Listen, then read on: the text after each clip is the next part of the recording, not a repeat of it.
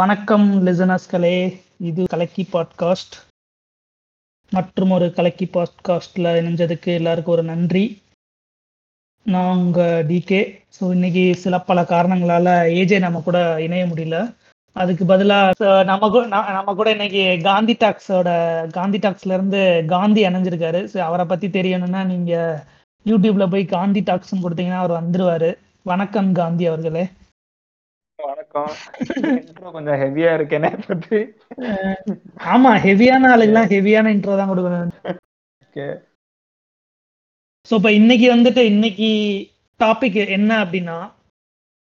எல்லாருக்குமே தெரியும், இப்போ ஒரு சட்டம் நமக்கு நடைமுறைக்கு வருது அப்படின்னா மக்களவை மாநிலங்களவையில பாஸ் பண்ணிட்டு அதை சட்டமா கொண்டு வந்துடுறாங்க. இது வந்து நமக்கு எல்லாருக்குமே தெரிஞ்ச விஷயம். இப்ப அது போக அதுக்கு பின்னாடி என்னென்ன இருக்குது? இப்போ ஒரு சட்டம் உருவாகுது அப்படின்னா அதுக்கு முன்னாடி என்னென்ன ஸ்டெப்ஸ்லாம் ஃபாலோ பண்ணணும், அதை வந்து இந்த கவர்மெண்ட்லாம் ஒழுங்காக ஃபாலோ பண்ணுதா, பாலிசிங்கிறது என்ன, பில்ஸுங்கிறது என்ன, ஒரு சட்டங்கிறது என்ன, ஒரு திட்டம் அப்படின்னா அது என்ன. ஸோ இந்த மாதிரி வேற வேற இந்த மாதிரி வேற வேற டேர்ம்ஸில் யூஸ் பண்ணுறாங்களே, இது எல்லாமே ஒரே இதை குறிக்குதா இல்லை எப்படிங்கிறத வந்து இன்னைக்கு கொஞ்சம் விரிவாக அலசலான் இருக்கோம். அதுக்காண்டி தான் நம்ம கூட காந்தி அணைஞ்சிருக்காரு. ஸோ ஃபஸ்ட்டு வந்துட்டு உள்ள ஃபுல்லாக ஜம்ப் பண்ணுறதுக்கு முன்னாடி, லா ஒரு சட்டம் கொண்டு வர்றதுக்கு சட்டம்னா என்ன, ஒரு பாலிசிங்கிறது என்ன, பில்ஸ்னா என்ன? ஓகே, நல்ல கொஸ்டின். என்ன, நமக்கு வந்து ஒரு சாதாரண மனுஷனுக்கு வந்து சாதாரண மனுஷன் மீன்ஸ் ஒரு காமன் மேன்ஸ் கடை கடைக்கோடியில் இருக்கிறவனுக்கு வந்து இவ்வளோ பெரிய டிஃப்ரென்சியேஷன் வந்து தெரிஞ்சிருக்க மாட்டான். ஏன்னா இதெல்லாம் அங்கே அவங்க கவர்னன்ஸு கவர்மெண்ட்டுக்குள்ளே யூஸ் பண்ணுற டேர்ம்ஸாக போயிடும். நமக்கு என்ன தேவை, ஒன்று வரப்போகுது அப்படின்னா அதுலேருந்து என்ன கிடைக்க போகுது, நம்ம தலையில் என்ன விடிய போகுது அது மூலமாக அப்படிங்கிறது நமக்கு தேவைங்கிறனாலே இதை பற்றி பெருசாக யாரும் தெரிஞ்சுக்காமல் இருக்கலாம். ஓகே, ஒன்றும் இல்லை, இதில் எல்லாமே ஒரே இது தான். அதாவது ஒரு குறிப்பிட்ட விஷயம் வெளியில் வரப்போகுதுன்னா அதுக்கு முன்னாடி ஒரு சில ஸ்டேஜஸ் எல்லாம் நடக்கும். அதுதான் இதெல்லாம்னு கூட சொல்லலாம். அதாச்சும் பாலிசி, பில்லு, அப்புறமா ஆக்ட், அப்புறம் ரூல்ஸ் அண்ட் ரெகுலேஷன்ஸ் கூட இந்த ஆர்டர்ல கூட இதை நீ கொண்டு போய்க்கலாம். இப்போ பாலிசி அப்படிங்கிறது வந்து இப்போ ஏதாவது ஒன்று கொண்டு வர போறாங்க கவர்மெண்ட், ஏதாவது ஒரு துறைக்கு, எஜுகேஷனுக்கோ இல்லைன்னா நம்ம நாட்டோட பாதுகாப்புக்கோ இல்லை விவசாயத்துக்காண்டியோ இல்லை விளையாட்டுக்காண்டியோ இப்படி ஏதோ ஒரு துறைக்கு ஏதோ ஒன்று கொண்டு வர போறாங்க அப்படின்னா கண்டிப்பாக கவர்மெண்ட்டுக்கு ஒரு விஷயம் தெரியணும். இது வரைக்கும் அந்த துறை என்ன ஆயிருக்கு, சுதந்திரம் கிடைச்சதுலேருந்து இந்த வரைக்கும் அந்த துறைக்கு என்ன ஆயிருக்கு, என்னென்ன மாதிரிலாம் அந்த துறையில் மாறுதல்கள் அடைஞ்சிருக்குது, இதே துறை மற்ற வளர்ந்த நாடுகள் வளர்ந்துட்டு இருக்க நாடுகள் எல்லாம் எந்தெந்த மாதிரி மாறிட்டு இருக்கு, இந்த மாதிரி விஷயங்கள் எல்லாம் கலெக்ட் பண்ண இது ஒரு பெரிய ப்ராசஸ். ஸோ கண்டிப்பாக எதுவாக இருந்தாலும் சரி, ஒரு விஷயத்த நான் சொல்கிறேன், எதுவுமே ஒரு அறிவார்ந்த ஒரு சிந்தனையோ அறிவார்ந்த ஒரு டிஸ்கஷன் இதெல்லாம் எதுவுமே இல்லாமல்லாம் வராது. அது என்னவா இருந்தாலும் சரி, அது எவ்வளோ பாதகமான சட்டகமா இருந்தாலும் சரி. அப்படியே இவ்வளோ பெரிய ப்ராசஸ ஒரு நாளைக்கு ரெண்டு ஒரு ரெண்டு நாளைக்கு ஒன்று அப்படின்னு ரிலீஸ் பண்ணிட்டு இருக்காங்க. அதை பற்றி நம்ம பின்னாடி பேசலாம், கண்டிப்பாக அதை பற்றியும் பேசணும். எவ்வளோ இதாக இவங்களால இப்படி சீக்கிரத்தில் இவ்வளோ இதை பண்ண முடியுதுங்கிறதெல்லாம். ஆனால் என்ன, ஃபஸ்ட்டு இதுதான் ஒரு பாலிசி அப்படின்னா. ஏதாவது ஒரு எக்ஸாம்பிள் வச்சே நான் சொல்கிறேன். இப்போ விவசாயத்தை எடுத்துப்போம் அப்படின்னா, விவசாயத்தை எடுத்தால் விவசாயத்துக்கும் ஒரு அமைச்சரகம் இருக்கும். ஸோ அந்த அமைச்சரகம் தான் இன்வால்வ் ஆகும். இப்போ அந்த அமைச்சரகம் இன்வால்வ் ஆக போகுது அப்படின்னா அந்த அமைச்சரகம் மட்டும் எல்லாம் பண்ண மாட்டாங்க. அதுக்கு கவர்மெண்ட்டோட சப்போர்ட் வேணும். மேலே கவர்மெண்ட்டோட அஜெண்டா ஏதாச்சும் இருக்கும், ஒவ்வொரு துறைக்கும் நம்ம என்னென்ன பண்ணணும் அப்படின்னு. அது இப்படி கூட வச்சுக்கலாம், ஒவ்வொரு எலெக்ஷன்லையும் கேட்குறாங்கல்ல, நாங்கள் வந்தால் விவசாயத்தை இப்படி மாற்றுவோம், நாங்கள் வந்தால் விளையாட்டுத்துறை இப்படி மாற்றுவோம், நாங்கள் வந்தால் எஜுகேஷன் சிஸ்டத்தையே உடச்சி மாற்றுவோம், எல்லாத்தையும் மாற்றுவோம் மாற்றுவோம் மாற்றுவோம்னு கேட்குறாங்கல்ல. அதெல்லாம் மாற்றுறதுக்காண்டி ஒரு போட்டு உட்காந்து டிஸ்கஸ் பண்ணி எடுத்துகிட்டு வர்றது தான் பாலிசி. ஸோ அந்த பாலிசியில் வந்து ஒரு லீகல் பேக்கிங்லாம் இல்லை. அந்த பாலிசியில் வந்து நீ பெருசாக அந்த பாலிசி இப்படி இருக்குது அப்படி இருக்குன்னா நீ கோர்ட்டுக்கெல்லாம் ஓட முடியாது. அதுல வந்து அவங்க அவங்க வந்து என்ன வேணாலும் போட்டுக்கலாம். அதாவது நாங்க இது பண்ண போறோம் அது பண்ண போறோம் அப்படின்ட்டு நீ சொன்ன மாதிரி என்ன வேணா போட்டுக்கலாம், அவங்க இஷ்டம்தான், என்ன வேணா போட்டுக்கலாம். உன் பாக்கெட்ல இருந்து காசு எடுப்போன்னு கூட போட்டுக்கலாம், நாளை காலையில ஒன்னும் கேட்க முடியாது. என்ன அப்படி ஒண்ணு வந்துருச்சு அப்படின்னாலே என்ன சொல்ல, இப்போ நீ எப்படி டப்புன்னு என்னடா இது என்னதுமெல்லாம் சொல்றானுங்க அப்படிங்கும்போது எல்லா பார்ட்டிஸ்ல உள்ள பெரிய ஆளும் முழிச்சிருவாங்க, இது என்னது இது அப்படின்னு. ஒரு சில நல்ல விஷயங்களும் இருக்கும் பாராட்டுறதுக்கு, அதுக்குன்னு எந்த ஒரு பாலிசி எந்த ஒரு இது வந்தாலும் அதுல வந்து ஆஹ் எல்லாம் குறைகள் மட்டும்தான் இருக்கும்லாம் சொல்ல முடியாது. எப்படி பார்த்தாலும் அல்டிமேட்டா கவர்மெண்டோட வேலை, இந்தியா பீப்புள்காண்டி தான் ஒரு கவர்மெண்ட் எலெக்ட் ஆகி மேல போய் உட்காடுறாங்க. அந்த எலெக்ட் ஆகி போய் உட்காடுறவங்க வந்து இன்டைரக்டா எல்லாம் போகல, நீயும் நானும் தான் போய் ஓட்டு போட்டு வரோம். அப்ப நம்ம கையில தான் பவர் இருக்கு, யார வர வைக்கணும் யார வர வைக்க வேணாம்னு. அப்படி ஒருத்தங்க வராங்க அவங்க போடுறாங்க அப்படின்னா கொண்டு வர்ற சட்டம் எல்லாமே மக்களுக்கு ஆப்படிக்கிறதுக்கு தான் அப்படின்னா எதுவும் கிடையாது. அவங்களுக்கும் தெரியும் என்ன யாரா இருந்தாலும் இந்த பிடிச்சிருக்கு பிடிக்காததுலாம் இருக்கும். அதாவது அது வந்து யாரை ரெப்ரசன்ட் பண்றாங்கங்கிறது இருக்கு. கரெக்ட். ஆஹ் இருக்கு இருக்கு. இப்போ ஒவ்வொருத்தருக்கும் ஒவ்வொன்னு பிடிக்கும் பிடிக்காது.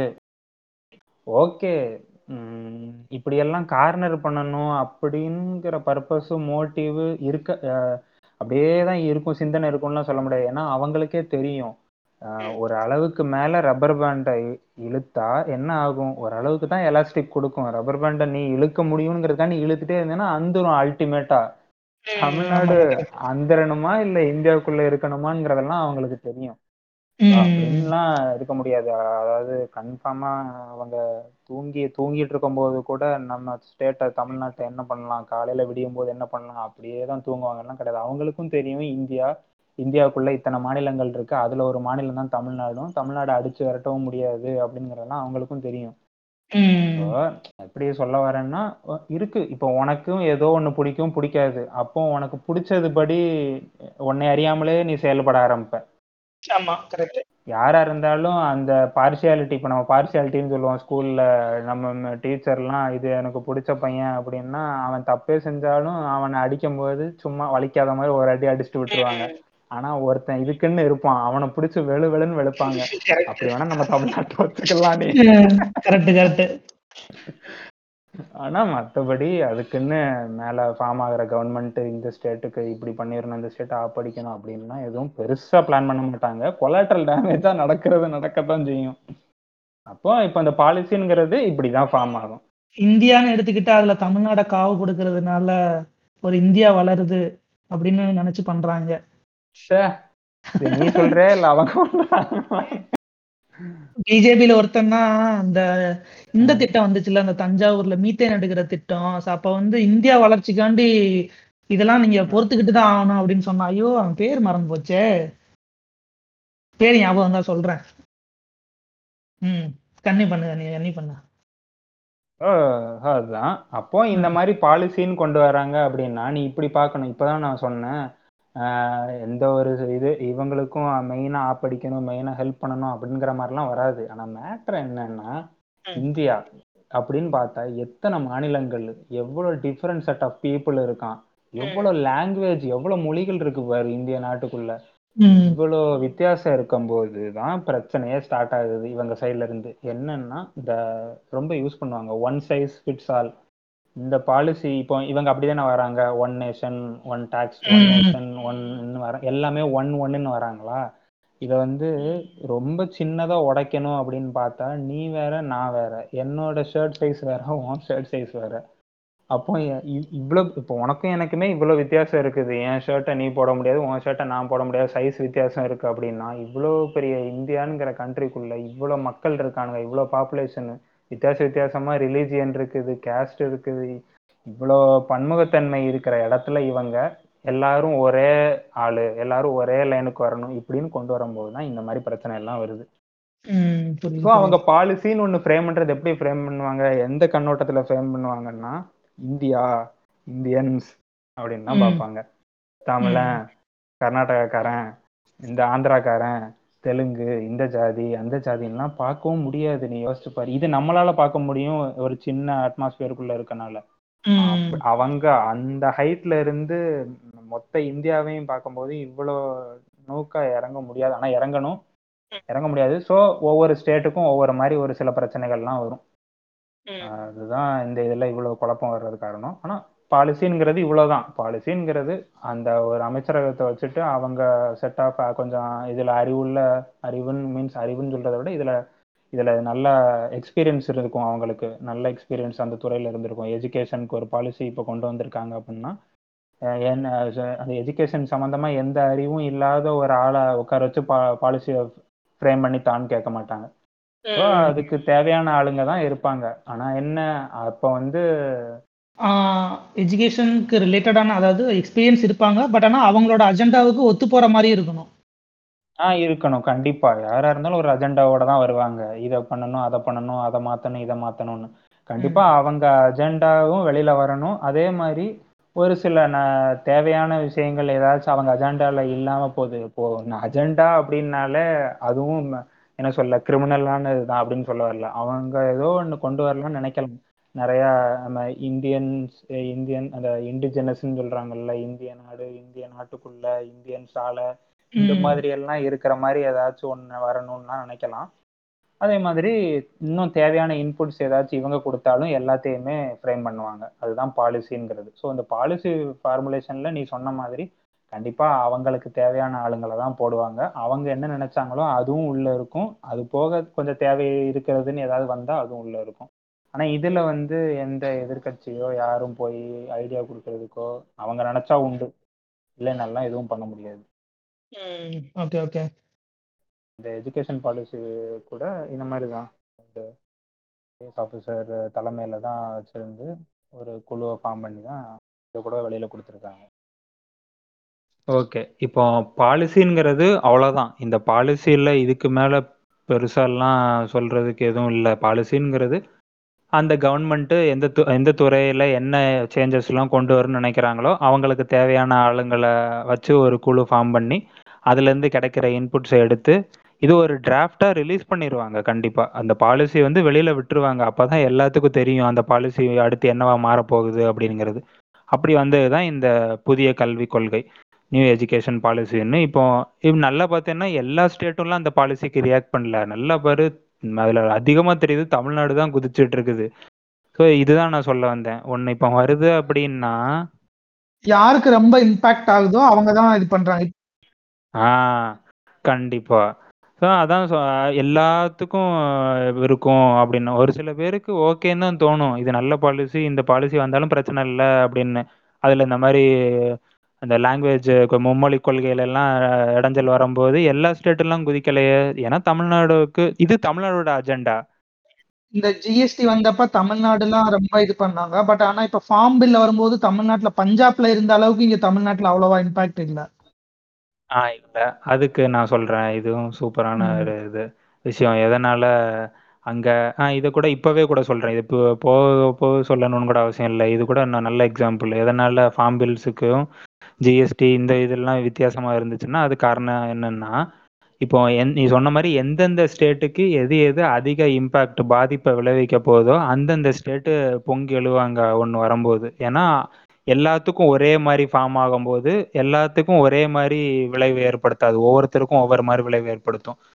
இப்போ ஜிஎஸ்டி வரும்போது பிரச்சனை பஞ்சாபில் வந்துச்சான்னு நமக்கு யாருக்கும் தெரிய கூட தெரியாது. பஞ்சாபில் போராடினாங்களான்னு கூட தெரியாது. ஆனால் ஜிஎஸ்டி வரும்போது தமிழ்நாட்டு போராடினாங்க, கர்நாடகா சைடில் கொஞ்சம் பிரச்சனை இருந்துச்சு. அதே மாதிரி கர்நாடகாவோட அதிக பிரச்சனை மகாராஷ்டிரா மும்பை சைடில் இருந்துச்சு அப்படிங்கிறதெல்லாம் தெரியும்.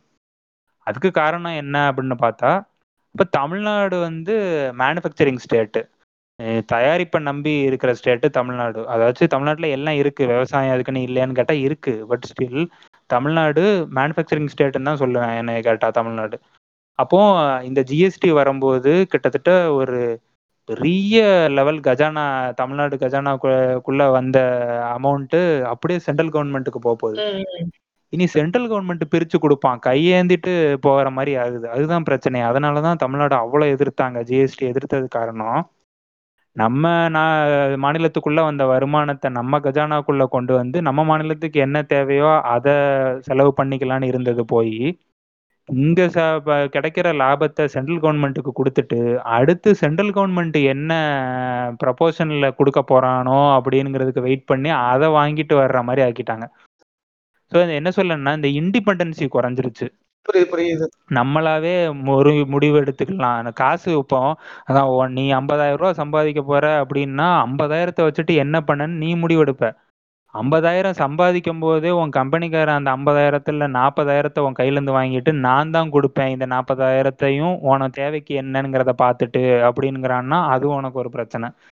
இந்த மாதிரி தான் சென்ட்ரல் கவர்மெண்ட் இது வரைக்கும் நம்ம கைக்கு வந்துட்டு இருந்த இன்டைரக்ட் டாக்ஸை குபீர்னு அவங்க கைக்கு போகுதுன்னு ஒன்று. அப்போ நம்ம தமிழ்நாடோட இன்டைரக்ட் டாக்ஸை மட்டும் சென்ட்ரல் கவர்மெண்ட் கேட்கல, எல்லா மாநிலத்தோட இன்டைரக்ட் டாக்ஸையும் சென்ட்ரல் கவர்மெண்ட் கேட்டுட்டாங்க.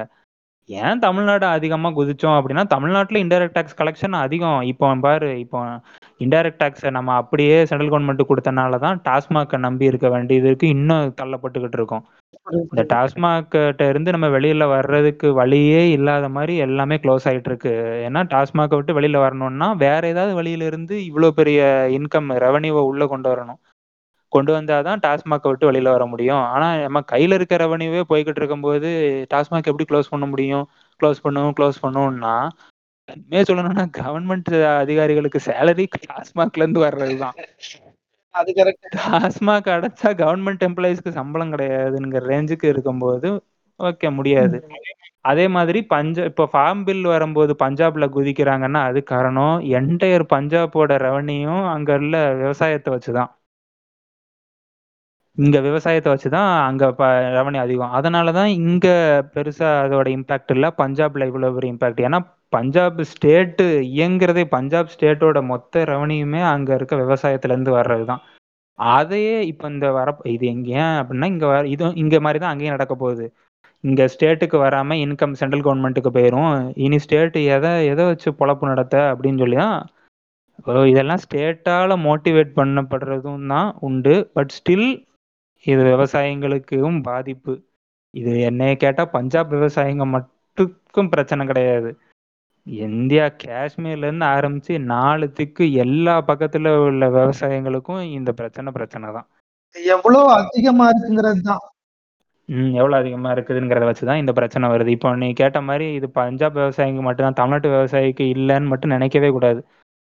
நமக்காண்டி தான் அவனும் உட்காந்துருக்கான்னு கூட இதை சொல்லிக்கலாம். நமக்கு நம்ம பெருசா இப்போ அதை பத்தி யோசிக்கல, வேற பிரச்சனை இருக்கு, வேற எதை பார்த்துட்டு இருக்கோன்னு கூட சொல்லிடலாம். ஆனால் ஒரு விவசாயிக்கு ஒரு பிரச்சனை அங்கே நடக்குதுன்னா அது இங்கே உள்ள விவசாயிக்கும் தான். அதே மாதிரி இப்போ ஜிஎஸ்டி போகுதுன்னு தமிழ்நாடு பிரச்சனைன்னு முழிக்குதுன்னா எந்தெந்த மாநிலங்கள்லாம் ஜிஎஸ்டி மீன்ஸ் இன்டைரக்ட் டாக்ஸ் ரெவன்யூவை வச்சு தான் அப்படின்னு எல்லாம் இருந்துச்சோ அந்தந்த மாநிலங்களுக்கெல்லாம் இதுவும் பிரச்சனை தான். ஸோ இதெல்லாமே நீ எப்படி பார்க்கணும் அப்படின்னா, இதெல்லாம் ஆக்ட் சட்டமாக மாறியாச்சு, சட்டமாக மாறி அதுக்கு ரூல்ஸ் அண்ட் ரெகுலேஷன்ஸ்லாம் ஃப்ரேம் ஆயிடுச்சு. இப்போ பாரு, உன் கொஸ்டின் சூப்பராக வெளியில் வருது. என்ன பண்ண இதுலேருந்து தப்பிக்கிறதுக்கு இப்போ என்ன பண்ண? எதுவும் பண்ண முடியல. அப்போ எப்போ இதெல்லாம் சரி பண்ணியிருந்துருக்கணும்? பாலிசி பில்லாக இருக்கும்போதே நமக்கு என்ன தேவையோ அதை கன்சல்ட் பண்ணி அப்போஸ் பண்ணி என்னென்ன மாற்றணுமோ மாற்றிடணும். ஒன்ஸ் இப்படி ஆயிடுச்சுன்னா நமக்கு வேறு வழியே கிடையாது கோர்ட்டை தவிர. உனக்கே தெரியும் கோர்ட்டுக்கு போகிறது எவ்வளோ ஸ்பீடாக எல்லாம் முடிஞ்சுக்கிட்டு இருக்குது, எவ்வளோ ஸ்பீடாக ஜட்ஜ்மெண்ட் வந்து எவ்வளோ ஸ்பீடாக அது காப்பாற்றிட்டு இருக்காங்கன்னா அவங்களே லாட்டு போட்டு தான் எடுக்க வேண்டியதாக இருக்குது. எந்த பிரச்சனையை முதல்ல எடுத்து சால்வ் பண்ணேன்னு, ஏன்னா அவ்வளோ பிரச்சனை கோர்ட்டு பையில் இருக்குது. அப்போ கோர்ட்டு தான் ஒரே வழி. சட்டமாகி ரூல்ஸ் அண்ட் ரெகுலேஷன் வரைக்கும் வந்துருச்சுன்னா கோர்ட்டு தான் ஒரே வழி இந்த பிரச்சனையிலேருந்து வெளியில் வர்றதுக்கு. இதே கோர்ட்டு தான் பஞ்சாப் விவசாயிங்க பிரச்சனைக்கும் சொல்லிட்டு இருக்காங்க, குளிரில் காஞ்சிக்கிட்டு இருக்காங்க விவசாயிகள், சீக்கிரம் முடிவெடுங்கன்னு சொல்லிட்டு இருக்காங்க. இதே கோர்ட்டு தான் இன்னமும் பல பிரச்சனைகளை தீர்த்து வைக்க ட்ரை பண்ணிக்கிட்டு இருக்காங்க. ஸோ வந்து எதுவாக இருந்தாலும் பால் அதனால தான் ஓகே நல்ல விஷயம்தான். இப்போ எஜுகேஷன் பாலிசியில் ஏதோ ஒரு பிரச்சனை இருக்குது, அந்த பிரச்சனை தமிழ்நாட்டை இம்பாக்ட் பண்ண போகுதுங்கிறது தெரிஞ்சனால தான் நம்ம தமிழ்நாட்டு சைட்லேருந்து இவ்வளோ ப்ரெஷர் வருது எஜுகேஷன் பாலிசியில். அதனால தான் பாலிசிங்கிற போதே எதிர்க்கிறோம் எதிர்க்கிறோம் ஏன்னா அப்படின்னா தான் அது சட்டமாகி ரூல்ஸ் அண்ட் ரெகுலேஷன் வந்துருச்சுன்னா அது ஒன் அவ்வளோதான். நாளையிலேருந்து ரூல்ஸ் ஒன்றும் இல்லைடா, ரூல்ஸ் அண்ட் ரெகுலேஷன் வந்துருச்சுனாலே அதை ஃபாலோ பண்ணி தானே ஆகணும். ஃபாலோ பண்ணலைன்னா அதுக்குன்னு ஒரு தண்டனை வச்சுருப்பான், அதை அனுபவிக்கிற மாதிரி ஆயிரும். ஆனால் நீ கேட்ட மாதிரி இந்த பாலிசின்னு வரும்போது என்ன வேணா பண்ணலாம், அடி ஒட குத்து அழு என்ன வேணா பண்ணு, போராடு என்ன வேணா பண்ணு, ஒன்றும் பண்ணுறதுக்கு இல்லை. எல்லாத்தையுமே அவன் கன்சிடர் பண்ணி தான் ஆகணும். ஒன்ஸ் ஃபார்முலேட் ஆகி ரூல்ஸ் அண்ட் ரெகுலேஷன் ஆயிடுச்சுன்னா ரூல்ஸ்ன்னு ஒன்று இருந்தாலே ரூல்ஸை மீறினா அதுக்கு என்ன தண்டனைன்னு ஒன்று இருக்கும், அப்போ அதை வாங்க ஆரம்பிச்சிடணும். அதனால தான் பாலிசி வரும்போதே இதாகுது. ஸோ பாலிசிக்கு அடுத்து பில்லு தான். பாலிசி ஒரு பாலிசி வருது, அது இந்த மாதிரி பல கன்சல்டேஷனை முடிஞ்சிருச்சு அப்படின்னா அந்த பாலிசி வருதுன்னா அந்த பாலிசியில் இருக்க எல்லாத்தையும் ஒரு பில்லு கொண்டு வர மாட்டாங்க. கண்டிப்பாக அந்த பாலிசியில் ஒரு சில இது வேண்டான்னு முடிவு பண்ணுவாங்க, வேணாம் இதெல்லாம் கொண்டு வந்தால் இன்னும் பெரிய தலைவலியாகும் அப்படின்னு. அதே மாதிரி ஒரு சில இதை இல்லாததையும் கூட பில்லுக்கு கொண்டு வரலாம், இதெல்லாம் பாலிசியில் இல்லை பட் ஸ்டில் இதை பில்லு கொண்டு வரல எந்த தப்பும் இல்லை அப்படின்னு கொண்டு வரலாம். ஸோ பில்லு தான் அல்டிமேட். இந்த பாலிசிலாம் கிடையாது. பாலிசி என்ன வேணா இருக்கட்டும், பாலிசி மூலமா உனக்கு ஒரு ப்ளூ பிரிண்ட் தான் கிடைக்கும். என்ன இதெல்லாம் என்ன பண்ண காத்திருக்காங்கன்னு என் எதுல தெளிவா இருக்க போகுதுன்னா பில்லு பில்லுன்னு ஒன்று அங்கே போய் விழும், பார்லிமெண்ட்ல போய் விழும். அதுல தான் கிறிஸ்டல் கிளியரா இருக்கும். அந்த பில்லை கூட அழிக்க முடியாதான்னு கேட்டால் அந்த பில்லை கூட அழிச்சு மாற்ற முடியும். ஸோ பில்லு வரைக்கும் இப்போ கையில் நம்ம கண்ட்ரோலில் இருக்குது. மீன்ஸ் நம்ம செலக்ட் பண்ணி அனுப்பின எம்பிஸோட கண்ட்ரோலில் இருக்குது. எதை எதோ அந்தந்த மாநிலங்களுக்கு தேவையான மாதிரி மாற்ற முடியும்னு அவங்களால மாற்ற முடியும். பில் போய் இருக்கும்போது தான் நீ கேட்ட கமிட்டி உள்ளே வருவாங்க. நீ கேட்ட இல்லை ரூல்ஸ் படி தான் இந்த ஆளுங்களை தான் வச்சு ஃபார்முலேட் பண்ணணும் அப்படின்லாம் இருக்காங்க. பாலிசி லெவலில் பெருசாலாம் இல்லை, அதான் கவர்மெண்ட்டோட டிஸ்கிரிப்ஷன், யாரை வேணால் சூஸ் பண்ணிக்கலாம், கமிட்டி அமைச்சிக்கலாம். பட் பில்லா பார்லிமெண்ட்டுக்குள்ளே போயிடுச்சுன்னா பார்லிமெண்ட்டுக்குள்ளே கமிட்டிஸ் இருக்குது, ஒவ்வொரு துறைக்கும் பார்லிமெண்ட்ரி கமிட்டிஸ் ஒவ்வொரு துறைக்கும் இருக்குது. அந்த பில்லு எந்த கமிட்டிக்கு கீழே போகிற மாதிரி இருக்கோ அந்த கமிட்டிக்கு கீழே போயிடும்.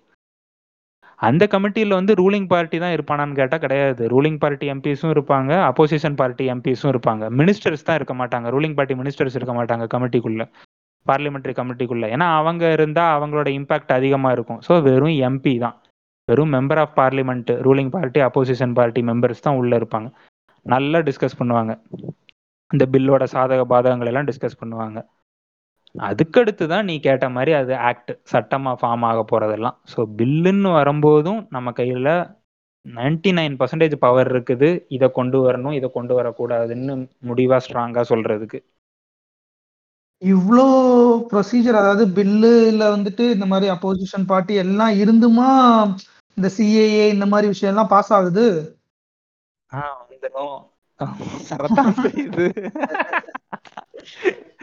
இவ்வளவு கருத்தா கேக்குறியாடா, என்ன சொல்ல, வரதான் செய்யுது, வரும்.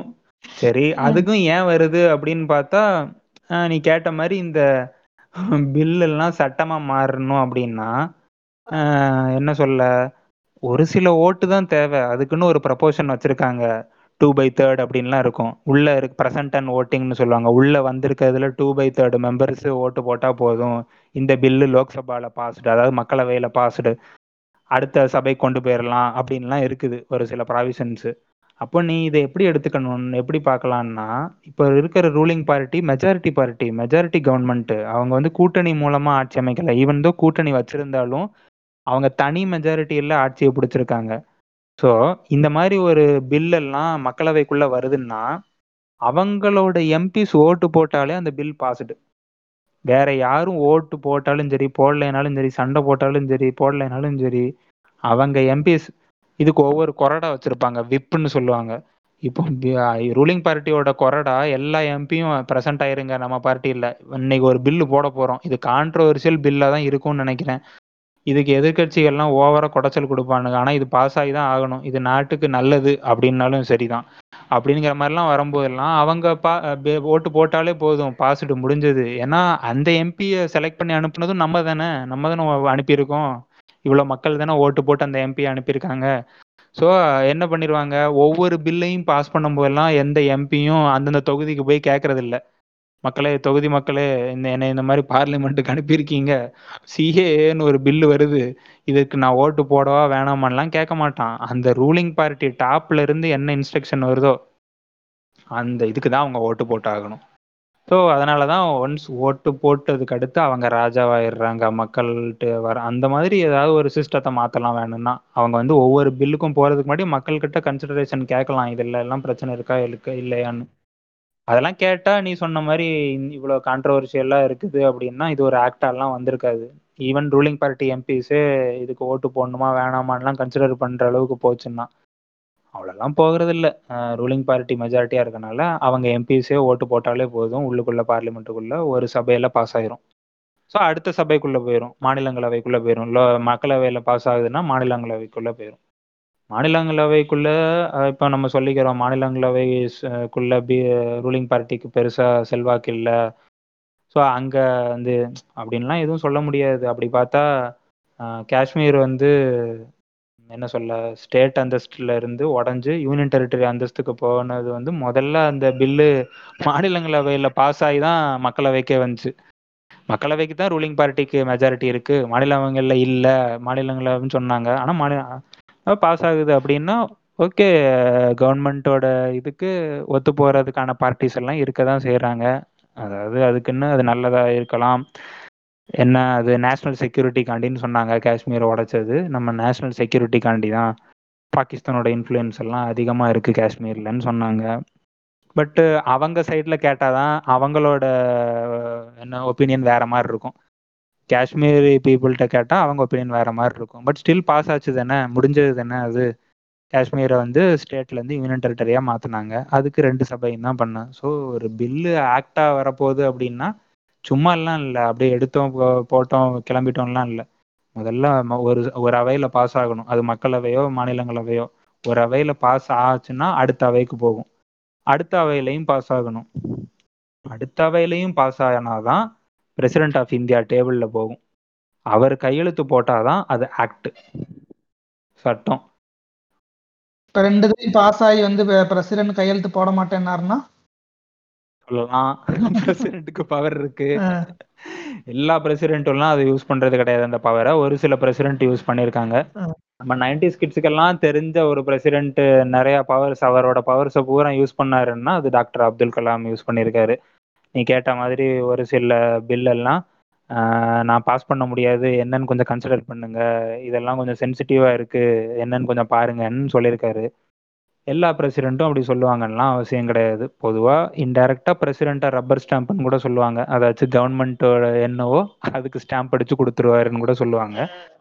இப்படிலாம் சொல்ல இப்படிலாம் சொல்ல சொல்லலாமான்னு எனக்கு தெரியல, இருந்தாலும் சொல்கிறேன். ஓகே, பிரசிடென்ட்டோட பவர்லாம் அவ்வளோதான்டா, இது ஒன்றும் பிரசிடென்ஷியல் ஃபார்ம் ஆஃப் கவர்மெண்ட் கிடையாது இந்தியா, அமெரிக்கன் பிரசிடென்ட் மாதிரி கிடையாது நம்ம பிரசிடென்ட்டு, நம்ம பிரை நமக்கு பிரைம் மினிஸ்டர் தான் சுப்ரீம், பிரைம் மினிஸ்டரோட கவர்மெண்ட் இது.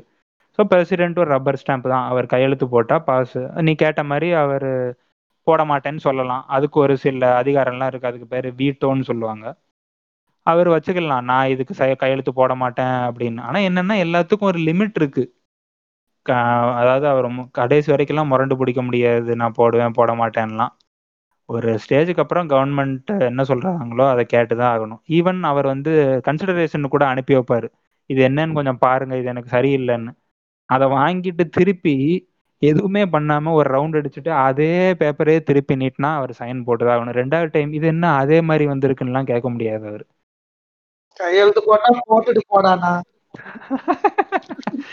ஒரு கடமைக்காண்டி வேணா அவர் கொடுக்கலாம், பார்த்து சொல்லுங்கப்பா நல்ல சீட்டாக எடுத்து போடுங்கன்னு. திருப்பியும் அவங்க என்ன சீட்டை எடுத்து போடுறாங்களோ அதுதான் அவருக்கு. ஸோ பிரசிடென்ட் கையெழுத்து போட்டால் அது ஆக்ட் தான். இப்ப இதேதான் வந்துட்டு ஸ்டேட் கவர்மெண்ட்டுக்குமா? ஆ, ஸ்டேட் கவர்மெண்ட்டுக்கும் இதே ப்ரொசீஜர் தான். ரெண்டு அவை இருந்தா ரெண்டு அவை, ரெண்டு அவை இல்லைன்னா ஒரு அவை. இப்ப நம்ம பார்லிமெண்ட்டுக்கு ரெண்டு அவை இருக்கு, மாநிலங்களவை மக்களவைன்னு. எல்லா ஸ்டேட்டும் ரெண்டு அவை வச்சிருப்பாங்கன்னு கிடையாது, தமிழ்நாட்டுல எல்லாம் ஒரு அவை தான், சட்டசபை ம மக்களவை மட்டும்தான். அந்த இது கிடையாது, கவுன்சில்னு ஒன்று சொல்லுவாங்க, லெஜிஸ்லேட்டிவ் கவுன்சில்னு, லெஜிஸ்லேட்டிவ் அசம்பிளின்னு சொல்லுவாங்க. தமிழ்நாட்டில் லெஜிஸ்லேட்டிவ் அசம்பிளி மட்டும்தான், லெஜிஸ்லேட்டிவ் கவுன்சில் கிடையாது. ஆந்திராவில் இருக்கு, ரெண்டு இருக்கு. ஸோ அப்போ அந்த ரெண்டு இடத்துக்கும் போகணும். ஆனால் என்ன சொல்ல வரேன்னா அங்கேயும் இதே மாதிரி தான், மெயினாக மக்களால் தேர்ந்து டைரெக்டாக தேர்ந்தெடுக்கப்பட்டு உள்ளே உட்காந்துருக்க எம்எல்ஏஸ், அவங்க உட்காந்துருக்க மக்க சபை தான், சட்டசபை தான் பவர்ஃபுல். அந்த இன்னொரு கவுன்சிலுங்கிறது இங்கே ராஜ்யசபா மாதிரி தான், மாநிலங்களவை மாதிரி தான். பட் நான் ராஜ்யசபா அதுக்குன்னு பவர்லெஸ்ன்னு சொல்ல மாட்டேன், எல்லா மாநிலங்களும் சேர்ந்து இருக்கிறாங்க, அவங்க நினச்சா எந்த ஒரு இதை வேணால் மாற்ற முடியும். இப்போவும் ரூலிங் பார்ட்டி இவ்வளோ மெஜாரிட்டியாக இருந்தும் ரூலிங் பார்ட்டி இதோட கொடுமைய ஒரு அவை வச்சிருக்குன்னா அது ராஜ்யசபா வச்சிருக்கு. ராஜ்யசபாவும் இல்லைன்னா ரூலிங் பார்ட்டி வந்து என்ன சொல்ல, அத்தாரிட்டேரியன் ரெஜிமா மாறிடுவாங்க, அதாவது டிக்டேட்டர்ஷிப்லாம் இப்போ சொல்றாங்கல்ல அதை மாதிரி மாறிடுவாங்க. அவங்கள எதிர்க்க யாருமே கிடையாது, கேள்வி கேட்க யாருமே இல்லை, கண்ணு கட்டுறது ஒரு வரைக்கும் எதிரியே இல்லைன்னு போட்டு அடிக்கலாம் அவங்க நினைச்சா. இப்போ வரைக்கும் ஒரு சின்ன கொடுமையா வந்து ராஜ்யசபா இருக்கு, மாநிலங்களவை இருக்கு. நீ கேட்ட மாதிரி மாநிலங்கள் ஸ்டேட்லையும் இதே ப்ரொசீஜர் தான், ரெண்டு அவை இருந்தால் ரெண்டு அவையும் பாஸ் பண்ணுவாங்க, இதே மாதிரி டிஸ்கஸ் பண்ணுவாங்க பில்லு பாலிசி ஆக்டு அப்படின்னு. ஆனால் என்ன அப்படின்னா ஆக்டு அப்படின்னு வந்துட்டா கூட அவ்வளோதான் அப்படின்னு கிடையாது, ஆக்டுக்கு அடுத்து ரூல்ஸ் அண்ட் ரெகுலேஷன்ஸ் வேணும், அது ஃப்ரேம் பண்ணாதான் அது இம்ப்ளிமெண்டேஷனுக்கு கொண்டு வர முடியும். ஸோ இப்போ சிஏ வந்து ஆக்ட் தான், அதுக்கு இன்னும் ப்ராப்பர் ரூல்ஸ் அண்ட் ரெகுலேஷன்ஸ் எல்லாம் வரலை, ஃப்ரேம் பண்ணிட்டு இருக்காங்க, உள்ள ஹோம் மினிஸ்ட்ரி ஃப்ரேம் பண்ணிட்டு தான் இருக்காங்க, இல்லைன்னா சொல்லல. எப்போ அந்த ரூல்ஸ் அண்ட் ரெகுலேஷன்ஸ் வருதோ அப்போ அதுக்கெல்லாம் நம்ம கட்டுப்படுற மாதிரி ஆகும். அந்த rules and regulations rules and ரெகுலேஷன்ஸ்னு வந்தாலே ஒரு சில பனிஷ்மெண்ட் எல்லாம் இருக்கும். ரூல்ஸ் இதுதான்னா ரூல்ஸை ஃபாலோ பண்ணலைன்னா இதான் பனிஷ்மெண்ட்லாம் இருக்கும். இந்த மாதிரி பெரிய ப்ராசஸ் தான், அவ்வளோ சின்ன இதெல்லாம் சொல்ல முடியாது. அப்படியே அப்படி கண்ணு வைக்கும் நேரத்தில் பண்ணலாம் அப்படின்லாம் எதுவும் கிடையாது. சமரைஸ் பண்ணணும்னா இப்போ ஒரு பாலிசி வந்துட்டு பாலிசியிலேருந்து பில்லு வந்து பில்லுலேருந்து லாவா ஆகணும். இப்போ வந்து இப்போ பில்லு சொன்னல, இப்போ பில்லு வந்துட்டு பில்லை வந்துட்டு மக்களவை மாநிலங்களில் பாஸ் பண்ணுற மாதிரிலாம் வராது. பில்லு வந்து ஜஸ்ட் சும்மா ஒரு என்ன சொல்கிறது ஒரு கமிட்டி அமைச்சு அதை அதோட சாதக பாதங்களை வந்து அனலைஸ் பண்ணுறது மட்டும்தான் அதோட இது. பில்லு வந்து பாஸ் ஆகாது, லா மட்டும்தான் பாஸ் ஆகும். அப்படிதானே? இல்லை இல்லை அப்படி இல்லை. ஒரு சின்ன இதுக்கு ஒரு மெல்லிசான கோடு தான் பிரிக்குது. நீ கேட்ட வரைக்கும் கரெக்டு. அதாவது பில்லு பாஸ் ஆனாதான் அது லா. புரியுது புரியுது புரியுது. பில்லு பாஸ் ஆனாதான் லா. ஆ பில்லு வந்து இப்போ நீ கேட்ட மாதிரி பார்லிமெண்ட்ரி கமிட்டிஸ் எல்லாம் டிஸ்கஸ் பண்ணுவாங்க, என்னடா பண்ணி வச்சிருக்கீங்க இதில் அப்படின்னு எல்லா கேள்வியும் கேட்பாங்க. அப்படி கேட்டுக்கிட்டு இருக்கும் போதே அந்த பில்லு அவைக்குள்ள கன்சிடரேஷன்ல தான் இருக்கு. அந்த பில்லுக்கு தான் ஓட்டு பில்லுக்கு தான் ஓட் போடுறாங்க லோக்சபாவும் ராஜ்யசபாவும். ஸோ லோக்சபாவில் அந்த பில்லு ஓட்டட் அப்படின்னா அந்த பில்லை தூக்கிட்டு போய் ராஜ்யசபாவில் வச்சுருவாங்க. ராஜ்யசபாலையும் அந்த பில் ஓட்டட் அப்படின்னா அந்த பில்லை எடுத்துகிட்டு போய் பிரசிடென்ட் டேபிளில் வைப்பாங்க. பிரசிடென்ட் சைன் அதில் வந்துருச்சு அப்படின்னா கவர்மெண்ட் ஆஃப் இந்தியா ஆக்ட் அப்படின்னு ஆயிரும். அவ்வளோதான். பிரசிடென்ட் சைன் விழுகிற வரைக்கும் அது பில். பிரசிடென்ட் சைன் விழுந்துருச்சு ஆக்ட். பிரசிடென்ட் சைன் மட்டும் விழுந்து ஆக்டா போட்டு கெசட்டா போட்டாங்க அப்படின்னா ஒரு வே கேள்வி கேட்க முடியாது. மினிஸ்ட்ரி அதுக்கு ரூல்ஸ் அண்ட் ரெகுலேஷன்ஸை ஃப்ரேம் பண்ண ஆரம்பிச்சிருவாங்க. ஒரு ஆக்டா பாஸ் ஆயிருச்சு அப்படின்னா இப்போ நீ சொன்ன இந்த ஜிஎஸ்டி இந்த ஃபார்ம் பில்லு இதெல்லாம் நம்ம பேசணும். ஸோ அது வந்து கோர்ட்டை தவிர வந்து வேற யாருக்கும் அதிகாரம் கிடையாது. அப்படித்தானே? ஏன்னா இப்போ ஒரு ஸ்டேட் கவர்மெண்ட் இப்போ இதை எனக்கு அஃபெக்ட் பண்ணுது இந்த இந்த ஆக்ட் வந்துச்சுன்னா நான் வந்து ரொம்ப பாதிக்கப்படுவேன். ஸோ அதை வந்து தடுக்கணும்னா எதர் நான் பில் ஸ்டேஜில் வந்து தடுக்கணும், அது வந்து பாஸ் ஆக விடாமல். அப்படி இல்லைன்னா பாலிசிலேயே வந்துட்டு எனக்கு தேவையானது அதாவது என்ன அஃபெக்ட் பண்ணாத அளவுக்கு அதில் கொஞ்சம் மாற்றங்கள்லாம் கொண்டு வரணும். அப்படி ரெண்டுமே பண்ண முடியாமல் ஆக்ட் ஆயிடுச்சுன்னா அதுக்கடுத்து இப்போ நான் வந்து இதை நான் வந்து என்னால் ஃபாலோ பண்ண முடியாது அப்படின்னு சொல்ல முடியுமா? ஸ்டேட்டுக்கு அந்த அதிகாரம் இருக்கா? சூப்பரு. பாலிசி பில்லு இந்த இடத்துல இருக்கும்போது என்னென்ன அதை பட்டி டிங்கரிங் பார்க்கணுமோ அதை பார்த்துடணும். அவங்க அவங்க ஆளுங்களை யூஸ் பண்ணி முடியும். அதுக்கு தான் நான் சொன்னேன், பாலிசியாக இருக்கும்போது விமர்சிக்க முடியும், விம விமர்சனம் பண்ணலாம். எந்தெந்த மாநிலங்களில் ரூலிங் பார்ட்டி அப்போசிஷன் பார்ட்டி அந்த மாநிலங்கள் ஒன்று சேர்ந்து விமர்சிக்கலாம், இது இது சரியில்லை அப்படின்னு. பில்லுக்கு போகும்போது அந்தந்த கட்சியோட எம்பிஸ் பார்லிமெண்ட்டுக்குள்ளே உட்காந்துருப்பாங்க, அவங்கள வச்சு விமர்சிக்கலாம், இது சரியில்லை, இது என் மாநிலத்தையே சுக்கு நூறாக்கிரும் அப்படின்னு. அது வந்து இன்னும் கொஞ்சம் பவர்ஃபுல்லான விமர்சனம். பாலிசி லெவல்ல விமர்சனம் பண்ணும்போது சும்மா வாய் வழியா சொல்றது தான், எதுவும் பண்றதுக்கு இல்லை. பட் பில்ல பார்லிமெண்ட்டுக்குள்ள இருக்கும்போது இப்போ ஒரு ஸ்டேட் ஆந்திராவோட ஸ்டேட்டோட பிர பிரச்சனையை பத்தி சொல்லி ஆகணும்னா ஆந்திராவை ரெப்ரசன்ட் பண்ணி எம்பிஎஸ் மக்களவையில உட்காந்துருப்பான், மாநிலங்களவையில் உட்காந்துருப்பாங்க. அவங்க பண்ணலாம், அவங்க வந்து கண்டிப்பா அந்த பில்லை பத்தி பேசுவாங்க, இது என்னது இது அப்படின்னு. ஆனால் நீ சொன்ன மாதிரி அது ஆக்டாக மாறிடுச்சு அப்படின்னா நமக்கு இருக்க ஒரே ஆபத் பாண்டவர்கள் கோர்ட்டு மட்டும்தான். ஏன்னா நீ கேட்ட மாதிரி ஸ்டேட்டு சொல்லாமடா நான்லாம் இதெல்லாம் ஃபாலோ பண்ண முடியாது, நான் ஏன் ஃபாலோ பண்ணணும், இதெல்லாம் ஃபாலோ பண்ணால் எனக்கு பிரச்சனை அப்படின்னு அப்படின்னு நீ சொன்ன மாதிரி ஸ்டேட் சொல்லலாம். ஆனால் எதுக்கும் ஒரு லிமிட் உண்டு. என்ன ஏன் அப்படி சொல்ல வரேன்னா, இந்த ஃபார்ம் ஆஃப் நம்ம பார்லிமெண்ட்ரி சிஸ்டம் ஃபாலோ பண்ணுறோம், இந்த பார்லிமெண்ட்ரி சிஸ்டம் ஃபாலோ பண்ணுறோம், பிரைம் மினிஸ்டர்ஷிப் கவர்மெண்ட்டு இந்த மாதிரி ஒரு சிஸ்டமில் நம்மளோட ஃபெடரேஷன் டிஃப்ரெண்ட்டு, அமெரிக்காவோட ஃபெடரேஷன் டிஃப்ரெண்ட்டு. இதுதான் நீ கேட்ட கேள்விக்கு கரெக்டான ஆன்சர்னு நினைக்கிறேன். என்னென்னா நம்மளோட ஃபெடரேஷன் வந்து அமெரிக்கன் ஃபெடரேஷன் மாதிரி அக்ரிமெண்ட் கிடையாது. அமெரிக்காவில் அக்ரிமெண்ட்டு நம் எல்லாரும் சேர்ந்து அக்ரிமெண்ட் போட்டு நம்மெல்லாம் நம் இந்த ஸ்டேட்டெல்லாம் சேர்ந்து அக்ரிமெண்ட் போட்டு நம்மெல்லாம் சேர்ந்து ஒரு கண்ட்ரியாக இருப்போம். அதனால தான் அதுக்கு பேர் யுனைடெட் ஸ்டேட்ஸ் ஆஃப் அமெரிக்கா. அங்கே இருக்க ஸ்டேட்ஸ் எல்லாம் அக்ரிமெண்ட் போட்டாங்க நம்மெல்லாம் சேர்ந்து இருப்போம் அப்படின்னு. பட் இங்கே அக் அக்ரிமெண்ட்டால் சேர்ந்தது கிடையாது. நம்ம வந்து ரத்தத்தாலையும் பந்தத்தாலையும் பாசத்தாலையும் அன்பாலையும் சேர்ந்த நாடு இது. சரியா? இல்ல இல்ல அப்படிலாம் சொல்ல முடியாது. பட்டேல் ஒவ்வொரு ஒவ்வொரு ஸ்டேட்டையும் சேர்க்கும் போது உங்க ஸ்டேட்டுக்கு நான் இதெல்லாம் பண்றேன் பண்றேன்னு சொல்லிதான் சேர்த்தாரு. அப்படி அப்படி இவ்வளவு ஓப்பனா சொல்லாதடா. ஏ, இப்ப காஷ்மீர்ல சேர்க்கும் போது உங்க காஷ்மீருக்கு நான் எல்லாம் பண்ணி பண்றேன்னு சொல்லி தான் சேர்த்தாரு, சும்மாவா வந்து சேர்த்தாரு? நம்ம வந்து இப்படி அக்ரிமெண்டால சேர்ந்த நாடு. அதனாலதான் நம்ம வந்து யுனைடெட் ஸ்டேட்ஸ் ஆஃப் இந்தியான்னு வைக்கல, வெறும் இந்தியா, ஹிந்துஸ்தான், பாரத் அப்படின்னு சொல்றோம். நம்ம வந்து ரத்தத்தால பாசத்தால சேர்ந்தவன். அங்க இருக்கான் பேரு நார்த் இந்தியன், இங்க வந்து பானிபூரி விக்கிறவன் நம்ம தம்பிடா அப்படிங்கிறோம் நம்ம. சரியா, அவன் ஒடிசாக்காரன், இவன் என் தம்பிடா பானிபூரி, நான் கேட்டேன்னா அவன் ரெண்டு பானிபூரி ஃப்ரீயா கூட கொடுப்பான்டா, அவன் என் தம்பிங்கிறோம். அது காரணம் நம்ம வந்து இப்படி சேர்ந்தோம், அக்ரிமெண்ட் போடல, வந்து இப்படி சேர்ந்தனால நம்ம வந்து இந்த மாதிரி வசனங்கள்லாம் பேச முடியாது. நான் இதை ஃபாலோ பண்ண மாட்டேன், அதை ஃபாலோ பண்ண மாட்டேன்னு. ஏன்னா சுப்ரீமா நம்ம வந்து இந்தியாங்கிற இதுக்குள்ள அப்படிதான்டா கான்ஸ்டியூஷன்லேயே இருக்கு. இப்போ நான் வந்து காமெடியா சொன்னா கூட ஸ்ட்ரிக்டா நம்ம கான்ஸ்டியூஷன் ரிட்டன் கான்ஸ்டியூஷன், வாய் வழியா இருந்த கான்ஸ்டியூஷன் கூட கிடையாது, பக்கம் பக்கமா எழுதி கொடுத்துட்டு போயிருக்காங்க. நல்லா பார்த்தீங்கன்னா அம்பேத்கரோட பங்கு அம்பேத்கரோட பங்கு தான் கான்ஸ்டியூஷன் அப்படிங்கிறத நீ நம்புற நம்புற ஆள் அப்படின்னா அம்பேத்கர் இதுக்கு சரின்னு சொல்லியிருக்காருன்னு அர்த்தம்.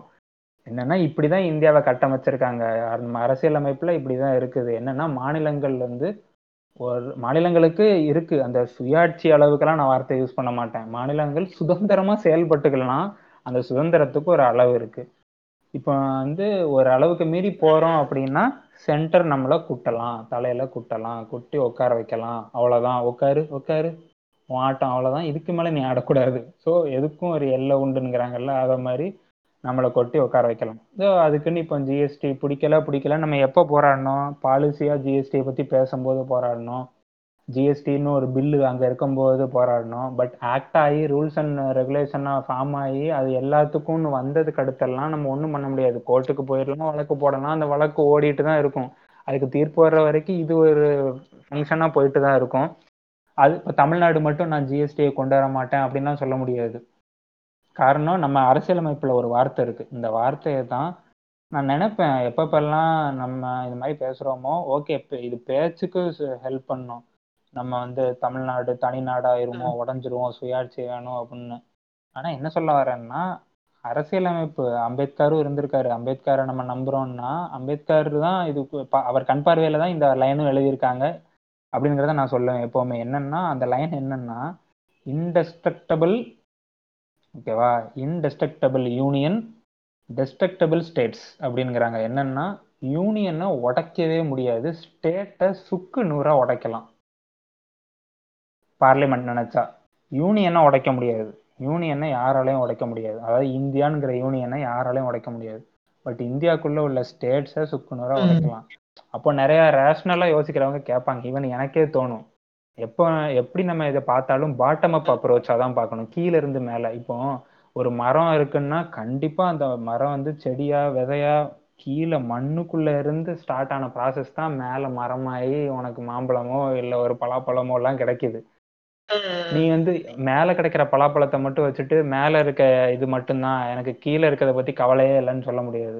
ஸோ நீ இப்படி பார்த்த அப்படின்னா நானே இந்த கருத்துக்கு உடன்படுவேன். என்னன்னா என்னதான் நம்ம அரசியலமைப்புல இன்டெஸ்ட்ரக்டபிள் யூனியன், டெஸ்ட்ரக்டபிள் ஸ்டேட்ஸ்ன்னு இருந்தா கூட இந்த ஸ்டேட்டெல்லாம் சேர்ந்தனாலதான் இந்தியா, இந்த ஸ்டேட்டு தமிழ்நாடு, கர்நாடகா, ஆந்திரா, தெலுங்கானா, மகாராஷ்டிரா, குஜராத், பீகார், உத்தரப்பிரதேஷ், ராஜஸ்தான், காஷ்மீர்னு இவங்களெல்லாம் ஒன்று சேர்த்தனாலதான் நம்ம மேப் இருக்கு. இவங்களை ஒன்று சேர்க்க முடியலைன்னா இந்த மேப் அங்கங்க இந்த ஆப்பிள் லோகோல ஒரு பாதியை கடிச்ச மாதிரி இருக்குல்ல, அதை மாதிரி அங்கங்க கடிச்ச மாதிரி தான் இருந்திருக்கும் நம்ம மேப்பு. எதுக்கும் ஒரு அளவு இருக்கு. அதாச்சும் இப்படி கான்ஸ்டியூஷன்ல இருக்குங்கிறனால சென்ட்ரல் கவர்மெண்ட்டும் ஓவரா நம்மகிட்ட வம்பு பண்ணிட்டு இருக்க முடியாது. அதே மாதிரி கான்ஸ்டியூஷன் ஒன்று இருக்குது, இந்தியான்னு ஒன்று இருக்குதுன்னு ஸ்டேட் நினைச்சா ஒரு அளவுக்கு தான் நம்மளும் பண்ண முடியும். அதுக்குன்னு என்ன சைனாவோட சேர்த்துருங்கலாம் தமிழ்நாடு கேட்கிட்டு போராட முடியாது. ஏன் போதி தர்மர் போயிருக்காருல, ஏன் அங்க சேர்ந்தா என்ன தப்பு? மல்டிநேஷனல் சொல்லிடுவாடா, பாத்துக்கோ. இல்ல இப்ப எனக்கு இன்னொன்னு ஒரு கேள்வி. இப்ப வந்துட்டு இப்போ ஸ்டேட் கவர்மெண்ட்டும் பாலிசி பில்லாம் பண்ணி ஒரு லா பாஸ் பண்ணலாம். அதாவது இப்ப சென்ட்ரல் கவர்மெண்ட் இல்லாம ஸ்டேட் கவர்மெண்ட்டும் இப்போ இப்ப சென்ட்ரல் கவர்மெண்ட் வந்து இப்போ ஜிஎஸ்டி பாஸ் பண்ணது இல்லை வந்து சிஏஏ பாஸ் பண்ணது அப்படின்னா அதுக்கு அகைன்ஸ்டா ஸ்டேட் கவர்மெண்ட் வந்து ஒரு பில்லு பாஸ் பண்ணுது, அதை வந்து ஸ்டேட் கவர்மெண்ட்ல ஆக்டா பண்ணது பண்றாங்க அப்படின்னா அது இப்படி பண்ண முடியுமா? இப்படி பண்ணிட்டாங்க அப்படின்னா அது எந்த சூப்பரு. ஆனா சரியான இதுரா நான் யோசிச்சு பார்த்தேன், என்ன ரணகளம் ஆயிருந்திருக்கும். நம்ம ஆளுங்க அந்த கான்ஸ்டியூஷன் ஃப்ரேம் பண்ண ஆளுங்கெல்லாம் உஷாரியா உஷாருனான ஆளுங்க தான். இப்பதான் எனக்கு புரியுது என்னன்னா இந்த மாதிரி எல்லா பாசிபிலிட்டியும் யோசிச்சிருக்காங்கடா. அதனாலதான்டா எனக்கு இந்த பயல்கள் எல்லாம் ரொம்ப பிடிச்சிருக்குது, எவ்வளவு தூரம் மைன்யூட்டா யோசிச்சு. உண்மையா சொல்றேன், இந்த கான்ஸ்டியூஷனுங்கிறது வந்து என்ன சொல்ல வந்து ஒரு மனித சக்திக்கே அப்பாற்பட்டது அப்படின்னு கூட என்னால சொல்ல முடியும். எல்லா பாசிபிலிட்டிஸையும் யோசிச்சிருக்காங்க. இப்ப நீ கேட்ட மாதிரி இந்த பாசிபிலிட்டிஸை கன்ஃபார்மா யோசிச்சனாலதான் எழுதும் போதே தெளிவா எழுதியிருக்காங்க. என்ன அப்படின்னா நீ கேட்ட விஷயம் என்னன்னா நம்ம வந்து அதுக்குன்னு யூனிட்டரியான சிஸ்டம் கிடையாது. அதாச்சு ரீஜனல் கவர்மெண்ட்டுக்கு எந்த பவரும் கிடையாது. யூனியன் கவர்மெண்ட் மேலே இருக்க சென்ட்ரல் கவர்மெண்ட் தான் எல்லாம். அவங்க கொடுக்குற பவரில் தான் ரீஜனல் கவர்மெண்ட் இயங்கணும் அப்படியும் கிடையாது இந்தியா. அதான் நல்ல விஷயம், அப்படி கிடையாது. ஸோ இண்டிபெண்ட்டாக ரீஜனல் கவர்மெண்ட்ஸ்லாம் இயங்க முடியும். இதே மாதிரி இன்னொரு நல்ல விஷயம் கான்ஸ்டியூஷனில் எப்படி எழுதியிருக்காங்கன்னா சோர்ஸ் ஆஃப் பவர், எல்லா கவர்மெண்ட்டுக்கும் சோர்ஸ் ஆஃப் பவர் எங்கே இருந்ததுன்னா கான்ஸ்டியூஷன் தான். இதுதான் சரியான நெத்தியடி. என்னன்னா சென்ட்ரல் கவர்மெண்ட் யூனியன் கவர்மெண்ட்டுன்னு சொல்கிறாங்க, இந்தியா யூனியன் கவர்மெண்ட்டுங்கிறாங்க. அந்த யூனியன் கவர்மெண்ட்டுக்கு சோர்ஸ் ஆஃப் பவரும் கான்ஸ்டியூஷன் தான், அந்த யூனியனுக்குள்ளே உள்ள ஸ்டேட்ஸுக்கு சோர்ஸ் ஆஃப் பவரும் கான்ஸ்டியூஷன் தான். எல்லாருமே பவரை கான்ஸ்டியூஷன்ல இருந்தான் பாலை மடியிலிருந்து கறக்கிற மாதிரி எல்லாருமே அங்கேருந்தான் கறக்குறாங்க. நம்ம வந்து சென்ட்ரல் கவர்மெண்ட்லேருந்து கறக்கலை, எந்த ஸ்டேட் கவர்மெண்ட்டும் சென்ட்ரல் கவர்மெண்ட்லேருந்து பவரை கறக்கலை. எப்பா பிச்சை போடுப்பா நாங்கள் இதாக பண்ணணும் அப்படின்லாம் எவனும் பவரை கறக்கலை. ஸோ நம்மளும் காலர் தூக்கி விட்டு கெத்தாக இருக்கலாம், ஸ்டேட் கவர்மெண்ட்டும் இண்டிபெண்ட்டாக செயல் பண்ணலாம். ஏன்னா நம்ம கான்ஸ்டியூஷன் மேக்கர்ஸ் அப்படி தான் எழுதி வச்சுட்டு போயிருக்காங்க. எல்லாரும் வாங்கடா, எல்லாரும் உனக்கு என்ன பவர் வேணுனாலும் இந்த கான்ஸ்டியூஷன் புக்லேருந்து வெளியில் வரும்னு தான் எழுதியிருக்காங்க.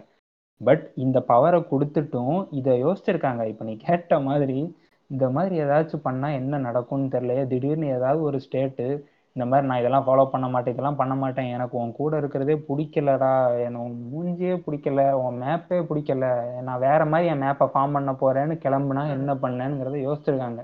அப்படி யோசிச்சனால தான் என்ன பண்ணிட்டாங்க, பவரை வந்து டிவிஷன் பண்ணி கொடுத்துருக்காங்க. வேண்டாம் பெரிய சிக்கல் வந்துடக்கூடாது.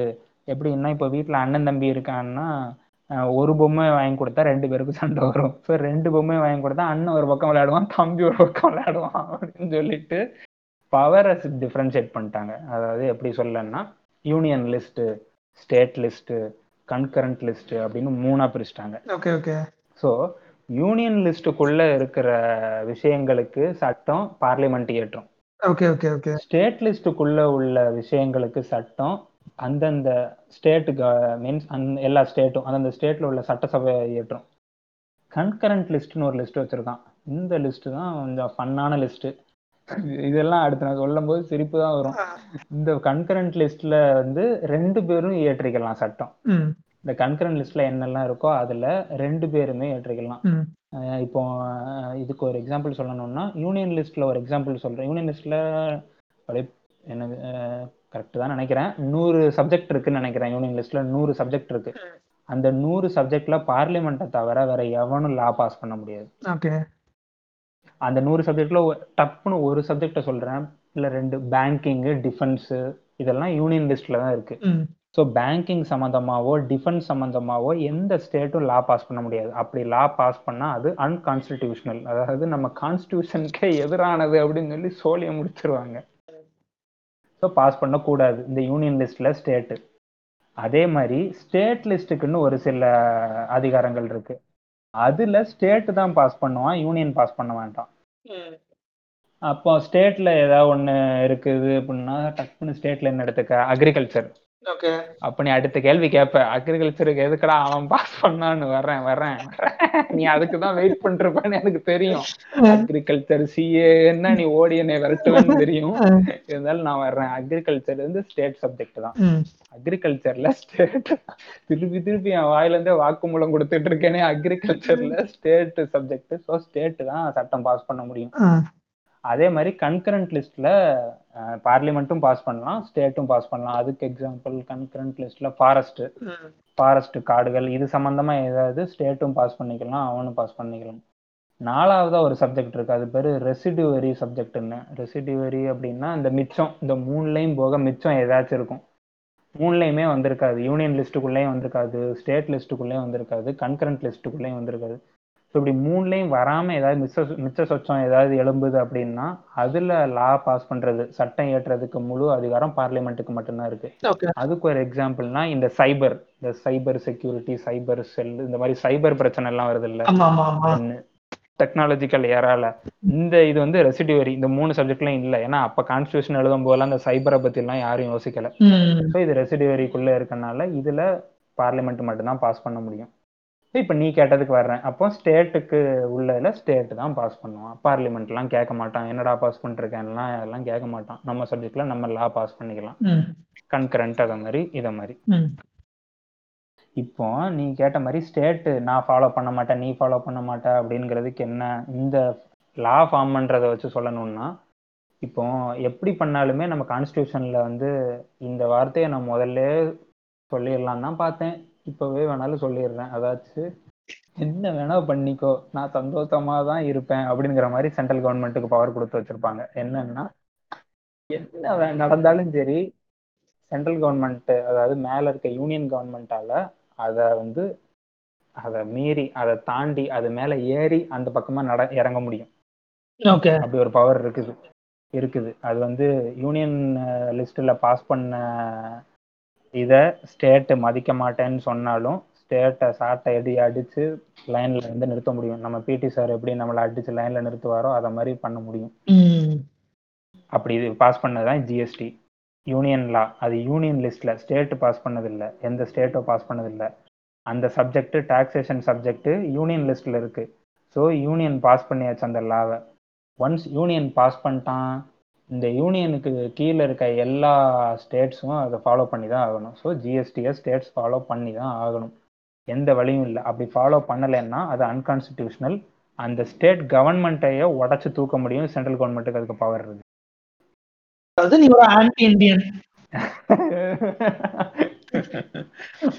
நம்ம அப்படிதான் சொல்லுவோம், அதுக்கு சென்ட்ரல் கவர்மெண்ட்டுக்கு பவர் இருக்கு. சென்ட்ரல் கவர்மெண்ட் நினைச்சா இந்த ஸ்டேட்டு நான் சொல் பேச்ச கேட்டுக்க மாட்டேங்கிறான், ஸோ இந்த ஸ்டேட்டில் நான் பிரசிடென்ட் ரூலை இம்போஸ் பண்ணுறேன் அப்படின்னு அவங்களால சொல்ல முடியும். ஒன்ஸ் பிரசிடென்ட் ரூலை இம்போஸ் பண்ணிட்டாங்க அப்படின்னா state government toppled, state government அடித்து பறக்க விட்டுருவாங்க. பறக்க விட்டாங்கன்னா அடுத்து பிரசிடென்ட் சொல்கிறது தான். பிரசிடென்ட் யார் சொல்கிறத கேட்பாங்கன்னு உனக்கே தெரியும், அவங்க சொல்கிறதெல்லாம் கேட்பாரு. அதே மாதிரி தான் கவர்னரும். ஏன் கவர்னருக்கும் நமக்கும் இப்படி முட்டி மோதிட்டே இருக்குன்னா, கவர்மெண்ட்டை வந்து கவர்னரை கவர்னரை வந்து ஏஜென்ட் ஆஃப் சென்ட்ரல் கவர்மெண்ட்டுன்னு நீ எழுதிக்கலாம். பிரசிடென்ட் அப்பாயிண்ட் பண்ணுற ஆள் தான் அவர், வந்து எலெக்டட் ஆள்லாம் கிடையாது, அப்பாயிண்ட் பண்ணுற ஆள். ஸோ பிரசிடென்ட் யாருக்கு யாரை பிடிச்சிருந்தாலும் கவர்னராக அனுப்ப முடியும். அப்படி அப்பாயிண்ட் பண்ணுறதுக்கு ஸ்டேட்டுக்கிட்ட சும்மா கேட்டுக்கலாம், உங்கள் ஸ்டேட்டுக்கு இவரை கவர்னராக போட போகிறோம் ஓகே தானேன்னு. ஓகேன்னு சொன்னாலும் ஓகே ஒன்று சொன்னாலும் ஓகே தான். ஸோ அப்படிதான். அதனால கவர்னரும் கவர்னர் தான், எப்படி சொல்லலன்னா ஒவ்வொரு ஸ்டேட் ஸ்டேட்ல இருக்கிற சென்டரோட ஸ்பை அப்படின்னு சொல்றேன்னா, ஸ்டேட்ல இது இங்க வந்து இதெல்லாம் பண்ணிக்கிட்டு இருக்காங்க இப்பெல்லாம் பண்றாங்க அப்படின்னு சொல்லி அங்க போட்டு கொடுக்குற ஆளு. அதேதான் அதேதான் அவருக்கு பவரும் இருக்குடா. ஸ்டேட் ஏதோ ஒன்று நான் சொன்னேன்ல, ஸ்டேட் லிஸ்ட்ல பாஸ் பண்றதுக்கான அதிகாரம் ஸ்டேட்டுக்கு இருக்குன்னு சொன்னேன், லா பாஸ் பண்ற அதிகாரம். ஆனா அப்படி ஒன்று லா பாஸ் பண்ணும்போது இந்த லா சரியில்லையே, இந்த லால ஏதோ ஒரு இது இருக்குதா, இவங்க ஏதோ ஒரு சூட்சமா வச்சு பாஸ் பண்றாங்களான்னு கவர்னருக்கு தோணுச்சுன்னா, ஏன்னா நான் என்ன சொன்னோம்னா என்ன பத்தி இவ்வளவு நேரம் எதை பத்தி பேசணும்னா, அந்த பிரசிடென்ட் சைன் போட்டாதானே லா ஆகும்னு நம்ம பேசணும் பார்லிமெண்ட்ல.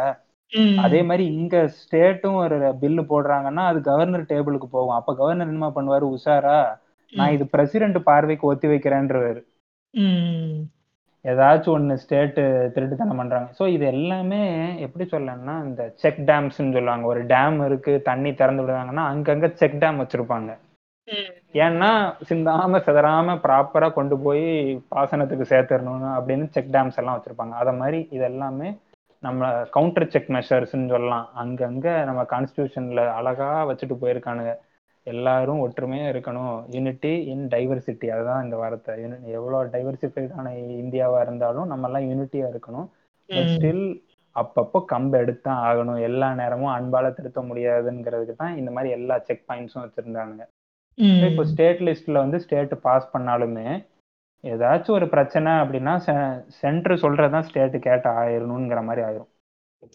யூனியன் லிஸ்ட்ல பாஸ் பண்ற லாவை கண்டிப்பா ஃபாலோ பண்ணி தான் ஆகணும் ஸ்டேட்டு. இங்க எல்லாம் சாய்ஸே கிடையாது, எஸ் நோ எல்லாம் கிடையாது, ரெண்டு விரலை காட்டி ஒன்ன தொடுங்கிற ஆப்ஷனே கிடையாது. ஒரே விரலை நீட்டுவாங்க, நம்ம அந்த விரலை தொட்டு தான் ஆகணும். ஸ்டேட் லிஸ்ட்ல நம்ம பாஸ் பண்ணிட்டு உட்காந்துருப்போம்ல, அந்த லாக்கு வேணா சென்ட்ரல் கவர்மெண்ட் சொல்லுவாங்க இதெல்லாம் சரியில்லை, நம்ம நாட்டோட இறையாண்மையை பாதிக்கும் அப்படி இப்படின்லாம் பேசி பார்ப்பாங்க.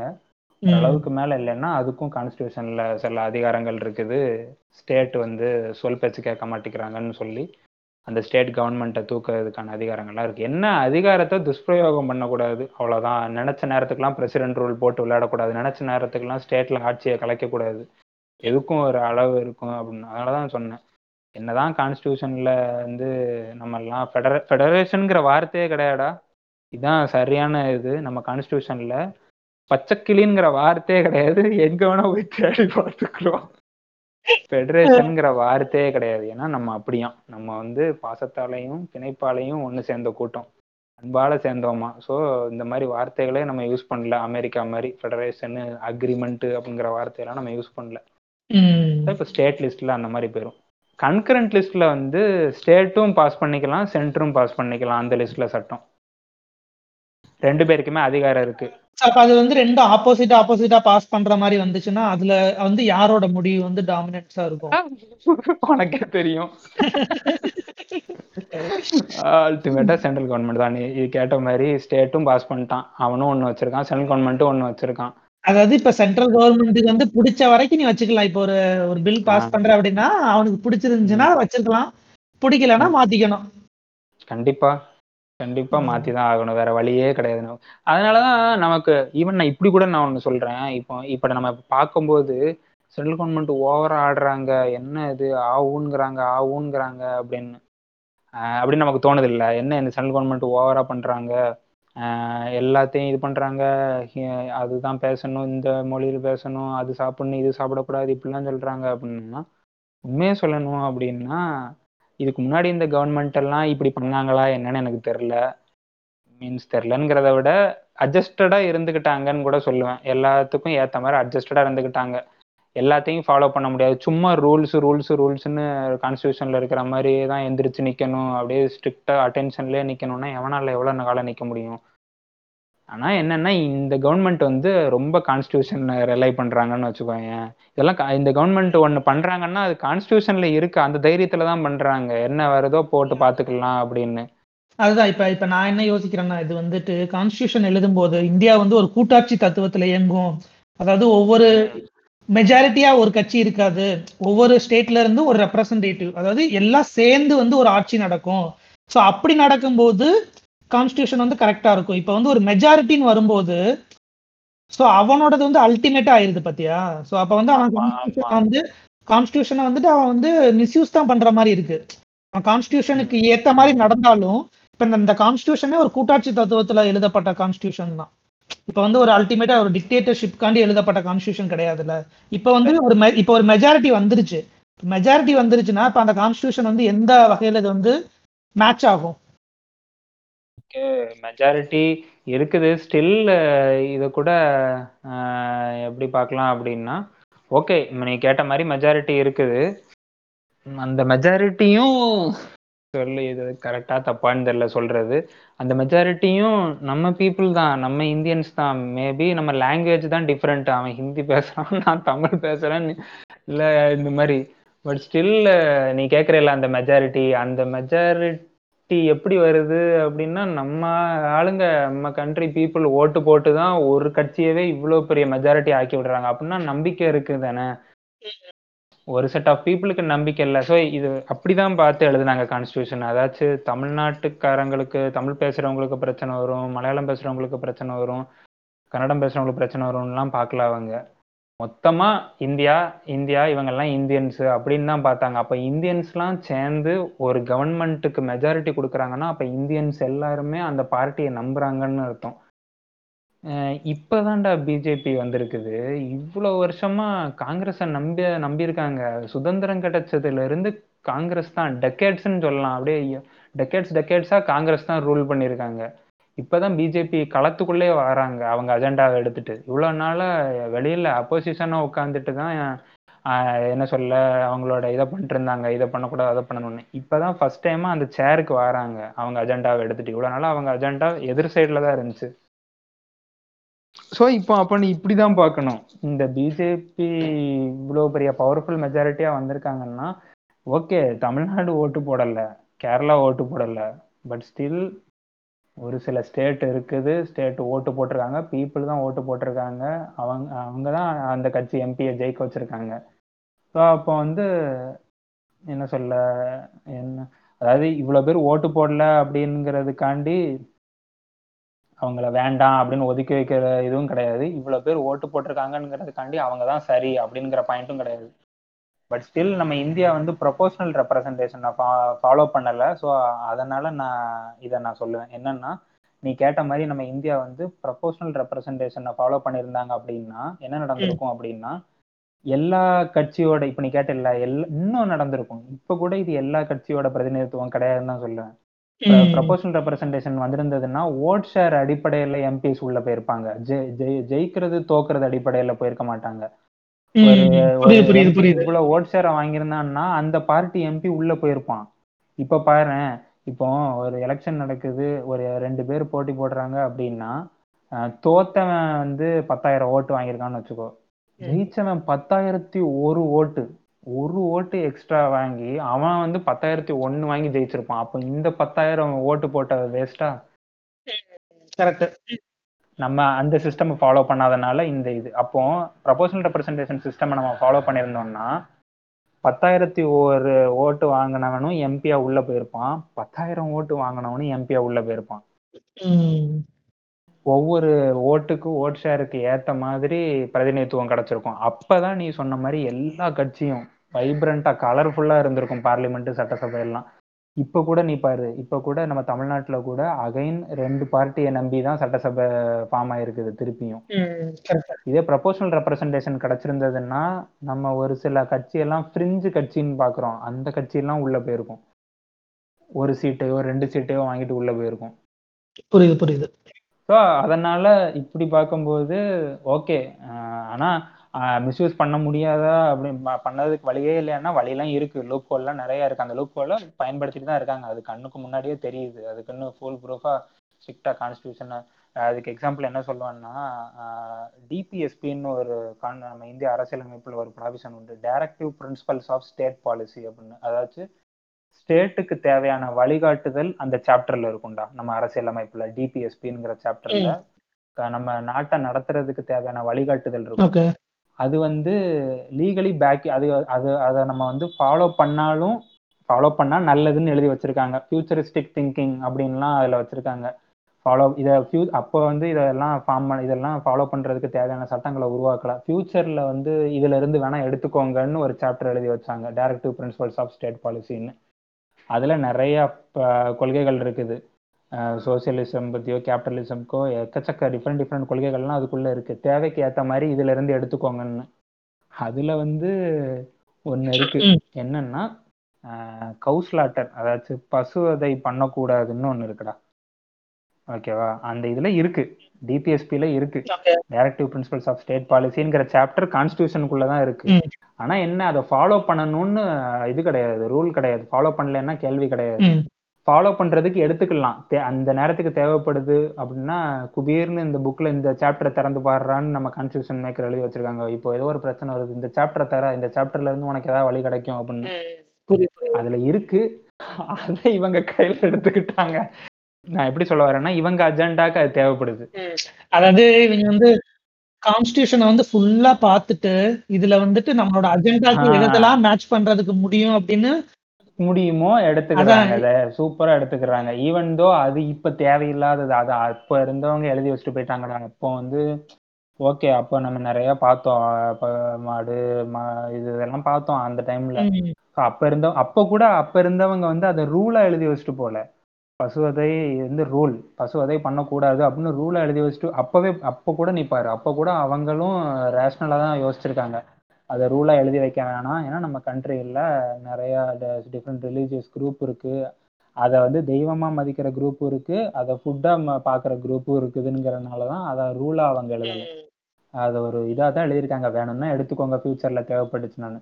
பட் இவ்வளோ இது இருக்கும்போது அவங்க கண்ணில் இந்த கவர்மெண்ட் கண்ணில் அது மட்டும் மாட்டிருச்சுங்கிறது தான் இப்போ பிரச்சனையா போகுது. இந்த மாதிரி கான்ஸ்டியூஷன்லேயே ஒரு சில லூப் ஹோல் இருக்கு, அதை ப்ராப்பராக யூஸ் பண்ணிடுறதுனால தான் இந்த மெஜாரிட்டி இருக்கு இருந்தும் இந்த மெஜாரிட்டியை வச்சுட்டு என்ன தேவையோ அது சில நேரம் செய்யாம எந்த- எது தேவையில்லையோ அதை வந்து லூப் ஹோலை பயன்படுத்தி செஞ்சிடுறாங்க. அவங்க அஜெண்டாக்கு எது எதெல்லாம் மேட்ச் ஆகுதோ அதை ஃபுல்லா அப்ப பண்ணிக்கிட்டே இருக்காங்க. நிறைய இடத்துல ஆட்சி எல்லாம் கவுந்துருக்கு.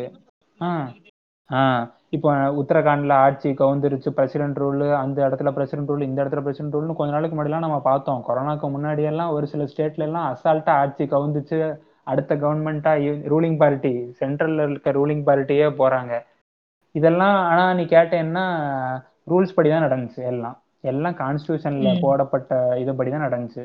ஒரு கவர்மெண்ட் ஃபெயில் ஆகும், ஃபெயில் ஆகுச்சு அப்படின்னா அடுத்த கவர்மெண்ட்டை ஃபார்ம் பண்றதுக்கு என்னென்ன வழிமுறைகள் இருக்கு, பிரசிடென்ட் ரூல் போடுறதுல இருந்து எல்லாம் கான்ஸ்டியூஷன் படி தாண்டா எல்லாம் நடந்துச்சு. பட் கான்ஸ்டியூஷன்ல இருக்க லூப் ஹோல்ஸை பயன்படுத்தி ரூல்ஸ் படி நடந்துக்கிட்டாங்க. ம். சரி, இப்ப இப்ப பில்லாம் பாஸ் பண்றாங்க. இப்ப ஒரு பாலிசில இருந்து பில் ஆகி ஆக்ட் ஆயிருச்சு. இப்ப ம் ஆக்ட் ஆகும்போது அவங்க வந்து இது வந்து ஒரு நல்லது பண்ணணும்னு நினைச்சு பண்ணிருக்காங்க. பட் ஆனா அது நல்லது பண்றதுக்கு பதிலா ஹார்ம் தான் பண்ணிட்டு இருக்கு, ரொம்ப கெடுதல் விளைவிச்சுட்டு இருக்கு. ம் அப்ப வந்து யார் இன்டர்வின் பண்ணி, இப்ப ஸ்டேட் கவர்மெண்ட்டுக்கு வந்து அதிகாரம் இல்லை. இப்ப ஆக்ட் ஆயிருச்சு, இப்ப ஆக்ட வந்து நீ கொஸ்டின் கொஸ்டின் பண்ணணும்னா நீ கோர்ட்டுக்கு தான் போய் ஆகணும். கோர்ட்டுக்கு வந்து இவ்வளவு டைம் எடுத்துக்கிட்டு இருக்கு. ஸோ அப்ப யாருக்கு அந்த அல்டிமேட் அதிகாரம் இருக்கு இன்டர்வின் பண்ணி, இந்த லா பாஸ் பண்ணதுனால ரொம்ப பிரச்சனை நடந்துகிட்டு இருக்கு, ஸோ இதை வந்து நம்ம சட்ட திருத்தம் பண்ணி தான் ஆகணும் அப்படின்னு ஸ்டேட் சென்ட்ரல் கவர்மெண்ட்டு கோர்ட்டை தவிர வேற யாருக்காச்சும் அதிகாரம் இருக்கா? இல்ல இது இவங்க ரெண்டு பேர் தான் அவங்க அல்டிமேட் அத்தாரிட்டியா?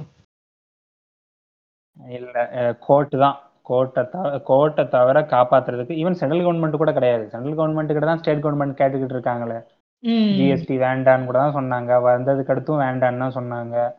சென்ட்ரல் கவர்மெண்ட் கேட்கலையே. So central government okay, central government வேணுங்கிறனால தான் அதை கொண்டு வந்திருக்காங்க. அப்போ அதை வேண்டாம் அப்படின்னா அதான் சொல்றேன். இப்போ இந்த மாதிரி வந்ததுக்கு அடுத்து போஸ்டிங் போஸ்ட் அந்த இது ஆக்ட் ஆயிருச்சு, ரூல்ஸ் அண்ட் ரெகுலேஷன்லாம் வந்துருச்சு அப்படின்னா கோர்ட்டை தவிர வேற யார். ஈவன் இதெல்லாம் வர்றதுக்கு முன்னாடியே கூட கோர்ட்டுக்கு போ போ- போகலாம். ஆனா என்னன்னா அந்- அந்- அதுக்கு எதுவும் லீகல் பேக்கிங் இல்லை அந்த இடத்துல. ஸோ அதனால தான் நான் கோர்ட்டோட வேலை அது லாவா வந்ததுக்கு அடுத்து வரும் அப்படின்னு. லாவா வர்றதுக்கு முன்னாடியே நீ கோர்ட்டுக்கு போனேன்னா கோர்ட்டு என்னது அங்க வெறும் எலும்பு கூட தான் கிடக்குது, எங்க உடம்பு அப்படின்ட்டு போயிடுவாங்க.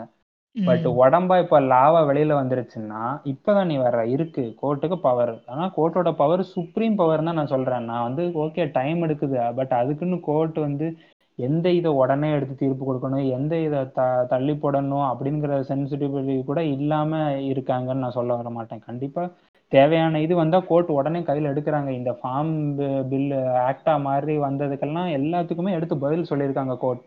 என்ன பண்றீங்க என்ன பண்றீங்கன்னு இப்ப கூட பாரு, இந்த கோவிட ஃபாலோ பண்றதுல கூட எவ்வளவு கேள்வி சென்ட்ரல் கவர்மெண்ட்டை பிடிச்சி கேட்கறாங்க. என்னதான் பண்ணிருக்கீங்க, ஏன் ஒரே நேஷன் ஒரே நேஷன்ங்கிறீங்க, ஏன் ஒரே நேஷன்ல டிஃப்ரெண்ட் டிஃப்ரெண்டா சேல் பண்ணிட்டு இருக்கீங்க வே- இது தடுப்பூசியை ஒவ்வொரு ஸ்டேட்டுக்கும் ஒவ்வொரு மாதிரின்னு வித்துக்கிட்டு இருக்கீங்க, இப்படி எல்லாம் கேள்வி கேட்கறாங்க பத்தியா. இதுக்கெல்லாம் கோர்ட்டுக்கு பவர் இருக்கு.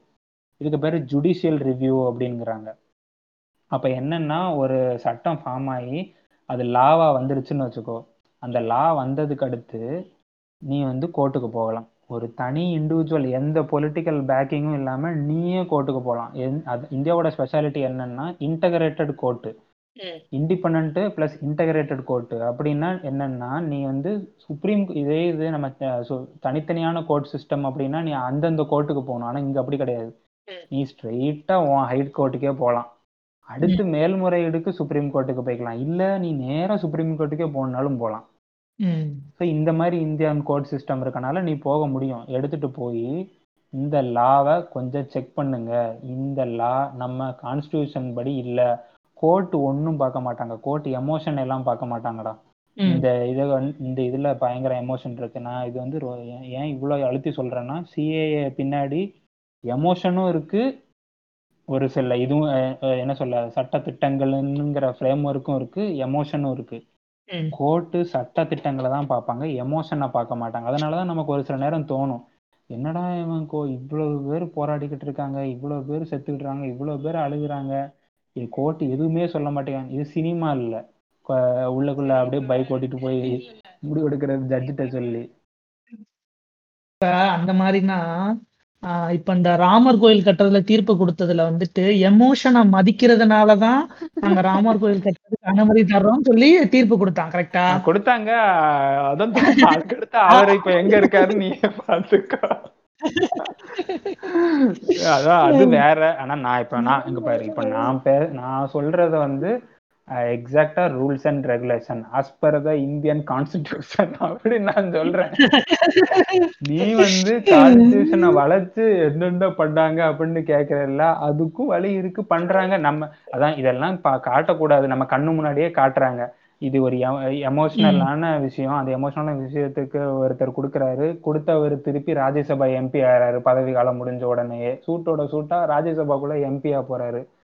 இது சாரி இப்ப இப்ப இப்ப அப்படி போனார்னா இப்ப அடுத்த பில் பாஸ் பண்ணும்போது இப்ப ரூலிங் பார்ட்டிக்கு சப்போர்ட் பண்ணி தானே அவர் வந்து ஓட் பண்ணுவாரு ராஜ்யசபால இருக்கிறதுனால. நாங்க அப்படின்னா ஓகே இருக்கு, என்ன சொல்ல அந்த கான்ஃபிளிக்ட் எல்லாம் இருக்கதான் செய்யும். பட் ஸ்டில் நான் என்ன சொல்ல வரேன்னா, கோர்ட் எப்படி ஒரு இதை அப்ரோச் பண்ணுவாங்க பண்ணணும்.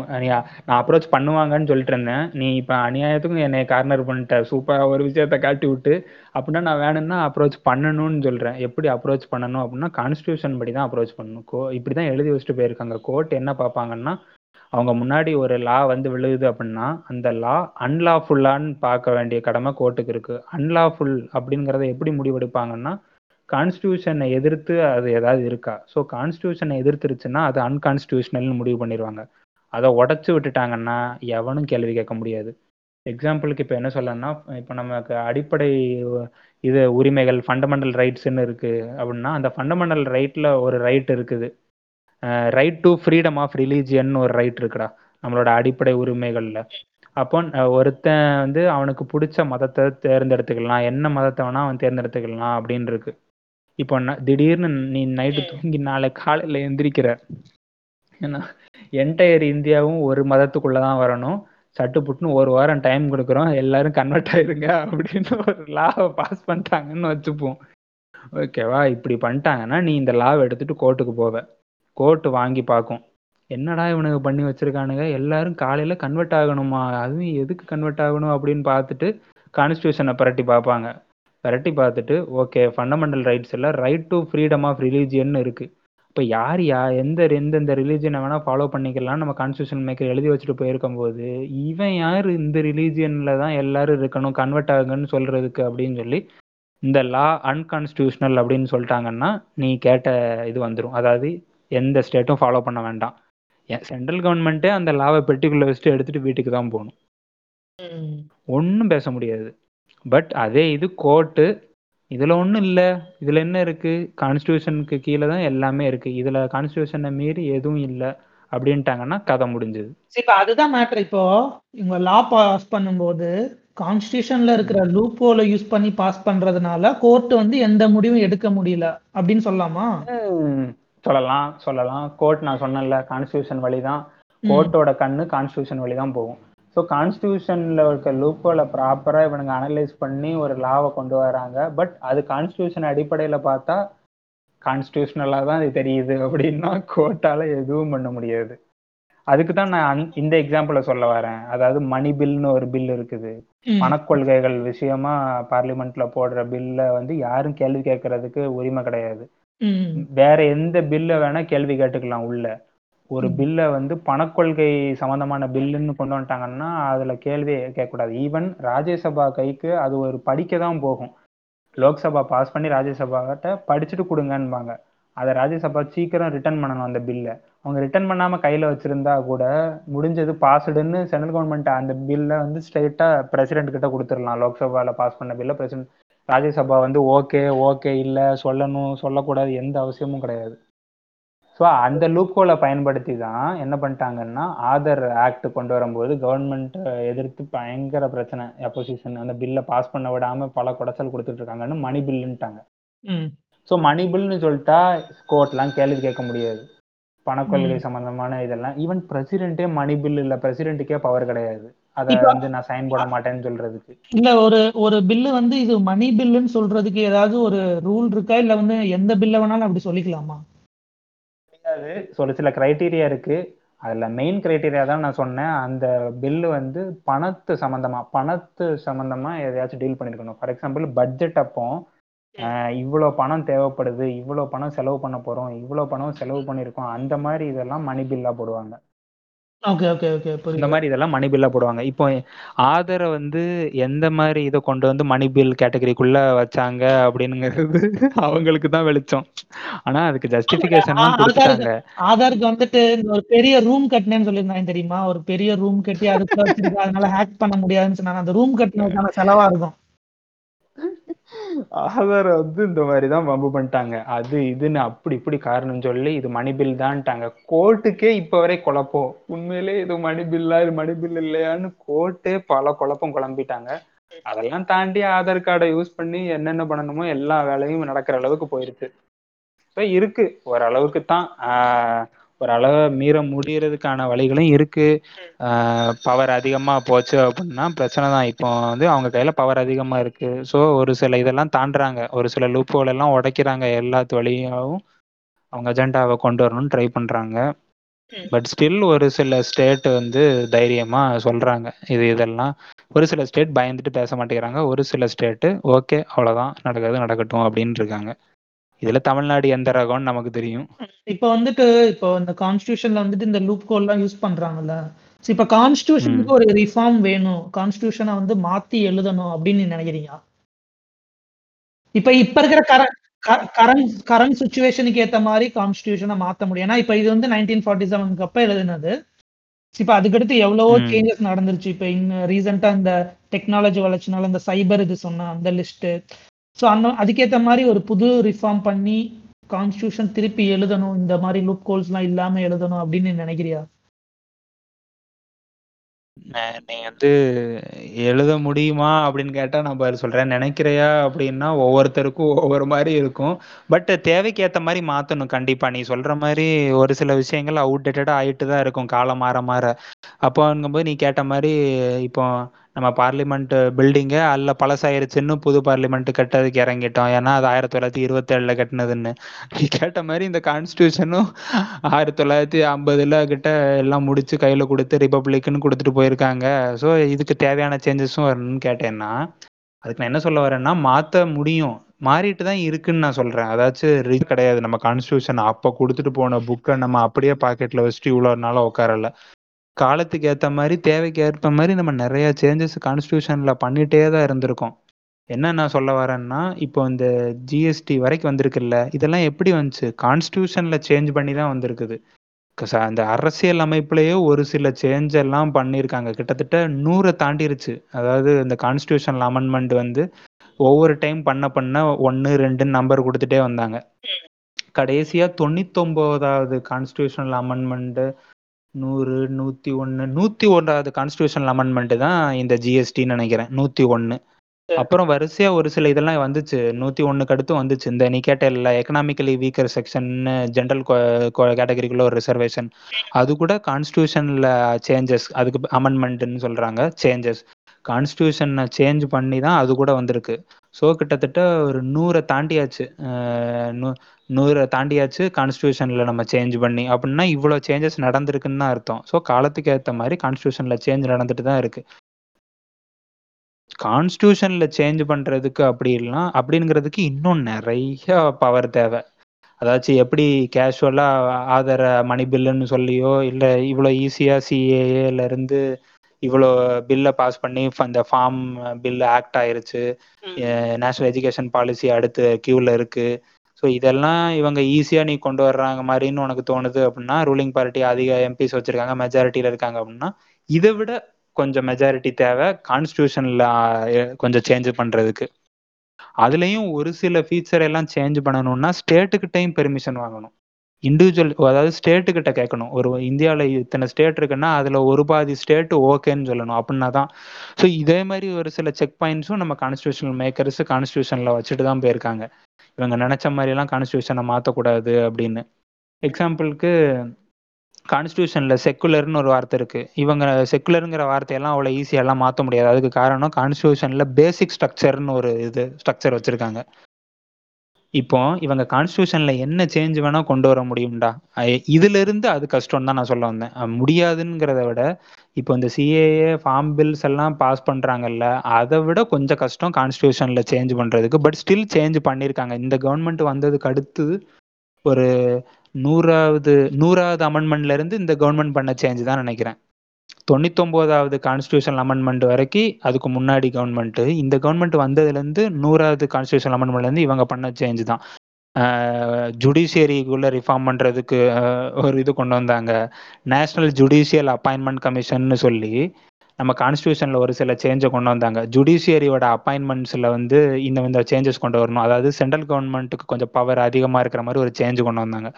அதெல்லாம் கோர்ட்டு அன்கான்ஸ்டியூஷனல். ஏன்னா கோர்ட்டு ஊர் உலகத்தில் மற்றவனுக்கு ப்ராப்ளம் வந்தாலே அதை கையில் வாங்கிட்டு இது கான்ஸ்டியூஷனலா அன்கான்ஸ்டியூஷனலான்னு முடிவெடுத்துக்கிட்டு இருக்கு. கோர்ட்டுக்கே ஒரு ப்ராப்ளம் வர்ற மாதிரி ஒரு சேஞ்ச் பண்ணி விட்டானுங்க. அப்போ கோர்ட்டே இது அன்கான்ஸ்டியூஷனல்னு உடச்சி விட்டாங்க. பட் அதுக்கடுத்து ஜிஎஸ்டி பாஸ் ஆயிருச்சு, இந்த எக்கனாமிக்கலி வீக்கர் செக்ஷன் பாஸ் ஆயிருச்சு, ஆங்கிலோ இந்தியன் ரிசர்வேஷனை தூக்கி விட்டாங்க, அதுவும் கான்ஸ்டியூஷனல் அமெண்ட்மெண்ட் தான். மொத்தம் ஐநூற்றி நாற்பத்தஞ்சு எம்பிடா மக்களவையில். அதில் ஐநூற்றி நாற்பத்தி மூணு பேர் மக்களால் தேர்ந்தெடுக்கப்பட்டு டைரெக்டாக வருவாங்க. ரெண்டு பேர் யாருன்னா நாமினேட் பண்ணுவாங்க. ரெண்டு பேரை அவங்க எலெக்ஷன்லாம் கிடையாது, கவர்மெண்ட் அதாவது கவர்மெண்ட் இதில் பிரசிடென்ட்டே நாமினேட் பண்ணி உள்ளே அனுப்புவார். அந்த ரெண்டு எம்பி வந்து ஆங்கிலோ இந்தியன்ஸ். ஸோ நம்ம லோக்சபாவில் ஐநூற்றி நாற்பத்தஞ்சு பேரில் ஐநூற்றி நாற்பத்தி மூணு பேர் போக ரெண்டு பேர் ஆங்கிலோ இந்தியனை நாமினேட் பண்ணணும். இப்போ இந்த கவர்மெண்ட் என்ன தெரியுமா சொல்லிட்டாங்க, ஆங்கிலோ இந்தியன்ஸ் எல்லாம் ஓரளவுக்கு வெல் செட்டில்டு, அவங்கெல்லாம் நல்ல நிலைமையில தான் இருக்காங்க, அவங்களுக்கு பெருசாலாம் எதுவும் கஷ்டம் இல்லை அது இல்லைன்னு சொல்லி அவங்களுக்கு இந்த ரிசர்வேஷன் தேவையில்லைன்னு சொல்லி இடையில வந்து இந்த ரிசர்வேஷனை உடைப்பாங்களா உடைக்க மாட்டாங்களான்னு ஒரு பேச்சு அடிபட்டு இருந்துச்சு. பத்து பத்து வருஷமா எக்ஸ்டெண்ட் ஆகிட்டு இருக்க ரிசர்வேஷனை இப்போ இவங்க கைக்கு வருது, இவங்க என்ன பண்ண போறாங்கன்னு திருப்பியும் பத்து வருஷம் எக்ஸ்டெண்ட் பண்ணிட்டாங்க. ஆனால் அந்த பத்து வருஷம் எக்ஸ்டெண்ட் பண்ண கேப்பில் அந்த ரிசர்வேஷன் வந்து கொடுத்த குரூப்பில் ஆங்கிலோ இந்தியனுக்கும் ஒரு ரிசர்வேஷன் உண்டு. இந்த மாதிரி லோக்சபாக்குள்ளே வர்றதுக்கு அந்த ரிசர்வேஷனை தூக்கி விட்டாங்க. அது எப்படி தூக்க முடியும்னா கான்ஸ்டியூஷனில் எடிட் பண்ணாமலாம் தூக்க முடியாது. இப்போ இந்த சிஏவையும் இதையும் கொண்டு வர்ற மாதிரிலாம் கொண்டு வர முடியாது. கான்ஸ்டியூஷனில் சேஞ்ச் பண்ணியிருக்காங்க. சேஞ்ச் பண்ணி ரிசர்வேஷனை பத்து வருஷம் எக்ஸ்டெண்ட் பண்ணுறோம், ஆனால் ஆங்கிலோ இந்தியனுக்கு கொடுத்த ரிசர்வேஷனை தூக்குறோம் அப்படின்ட்டாங்க. ஸோ அப்போ கான்ஸ்டியூஷனும் சேஞ்சபிள் தான், அவங்களால முடியும். எவ்வளோ கஷ்டம்னு கேட்டால் இந்த இந்த பில்ஸ் எல்லாம் பாஸ் பண்ணுறதை விட கொஞ்சம் கஷ்டம். மாற்றவே முடியாத அளவு கஷ்டமானா கிடையாது, மாற்ற முடியும். நம்ம கான்ஸ்டியூஷன் நிறையா சேஞ்சுக்கு உட்பட்டுருக்குது, காலத்துக்கு ஏற்ற மாதிரி நிறையா சேஞ்சு வந்திருக்குது. பட் எந்த ஒரு சேஞ்சாக இருந்தாலும் நான் சொன்ன மாதிரி அந்த பேசிக் ஸ்ட்ரக்சர்னு ஒரு கான்ஸ்டியூஷனில் ஒரு பார்ட் இருக்குது, அந்த பார்ட்டில் எந்த சேஞ்சும் பண்ண முடியாது. அந்த பார்ட்டில் ஒரு சில இதெல்லாம் இருக்குது. இந்தியா வந்து செக்குலர் கண்ட்ரின்லாம் சொல்கிறாங்க, பிரியாம்பிள் அப்படிங்கிற மொதல் பகுதியிலலாம் இருக்குது. ஸோ இந்த மாதிரி இதில் இவங்க ஏதாவது கை வச்சுட்டாங்கன்னு வச்சுக்கோங்க, கன்ஃபார்மாக பயப்படவே வேண்டாம் நம்ம. இப்போ இந்த ஜிஎஸ்டிக்கு கூட பார்த்தில்ல, ஒன்றும் பண்ண முடியல, கொண்டு வந்துட்டாங்க. பட் இந்த மாதிரி ஒரு சில சேஞ்சஸ்லாம் கொண்டு வராங்க அப்படின்னா கன்ஃபார்மாக யாரும் பயப்படவே வேணாம். கண்டிப்பாக கோர்ட் அதை உடச்சி விட்ருவாங்க. ஸோ அந்த மாதிரி ஒரு செக் பாயிண்ட் தான் பேசிக் ஸ்ட்ரக்சர் கான்ஸ்டியூஷனில். என்னதான் இவங்க இன்னமும் நான் சொல்கிறது என்னென்னா, இவங்க ஆட்டோக்ராட்டிக் கவர்மெண்ட் இல்லை, அதை நம்ம எல்லோரும் நம்பி தான் ஆகணும். இவங்க ஆட்டோக்ராட்டிக் கவர்மெண்ட் இல்லை, பட் ஆட்டோக்ராட்டிக்காக நடந்துக்கிறாங்க, நடந்துக்க ட்ரை பண்ணுறாங்க. பட் ஸ்டில் அவங்களோட குடிமை ஒவ்வொரு இடத்துல இருக்குது. எப்போ டைம் வருதோ அந்த குடிமையை இழுத்து ஆட்டலாம். ஒவ்வொருத்தருக்கும் ஒவ்வொரு பவர் இருக்குது, ஸ்டேட்ஸுக்கும் பவர் இருக்குது, அதே மாதிரி கோர்ட்டுக்கும் பவர் இருக்குது, இவங்களெல்லாம் எலெக்ட் பண்ண பீப்புளுக்கும் பவர் இருக்குது. அடுத்த எலெக்ஷனில் இவங்களை உள்ளே வரவிடாமல் பண்ண நினச்சா பீப்புள் முடியும், பண்ண உள்ளே அனுப்ப முடியாமல் பண்ண முடியும். ஸோ கான்ஸ்டியூஷனல் மேக்கர்ஸு கரெக்டாக யாரையும் சுப்ரீம் பவர் ஆக்க விடாத மாதிரி ஒவ்வொருத்தரோட குடிமையையும் ஒவ்வொருத்தர் கையில் கொடுத்துட்டு போயிருக்காங்க. ஸோ ஆட்டோமேட்டிக்காக நேரம் வரும்போதெல்லாம் ஒவ்வொருத்தர் அந்த குடிமையை ஆட்டிகிட்டே இருக்காங்க. சரி, இப்போ இப்போ இவ்வளோ நேரம் பேசினதுலேருந்து ஒன்று தெரியுது என்னன்னா, நம்ம அந்த பேசிக் அரசியலமைப்பு தெரிஞ்சிருந்தா மட்டும்தான் இப்போ நம்மளை நமக்கு என்ன நடக்குதுங்கிறது தெரியும். ஏன்னா இப்போ ஒரு சட்டம் பாஸ் ஆகிறதுக்கு பின்னாடி இவ்வளோ இருக்குங்கிறது வந்துட்டு அந்த அரசியலமைப்பு நமக்கு தெரியல அப்படின்னா நமக்கு நம்மளை பொறுத்த வரைக்கும் நம்மளை இம்பாக்ட் பண்ணுது அவ்வளோதான். நான் இங்கே வந்து பாஸ் ஆகுது, பாஸ் பண்ணிட்டு லா கொண்டு வரேன் அவ்வளோதான்.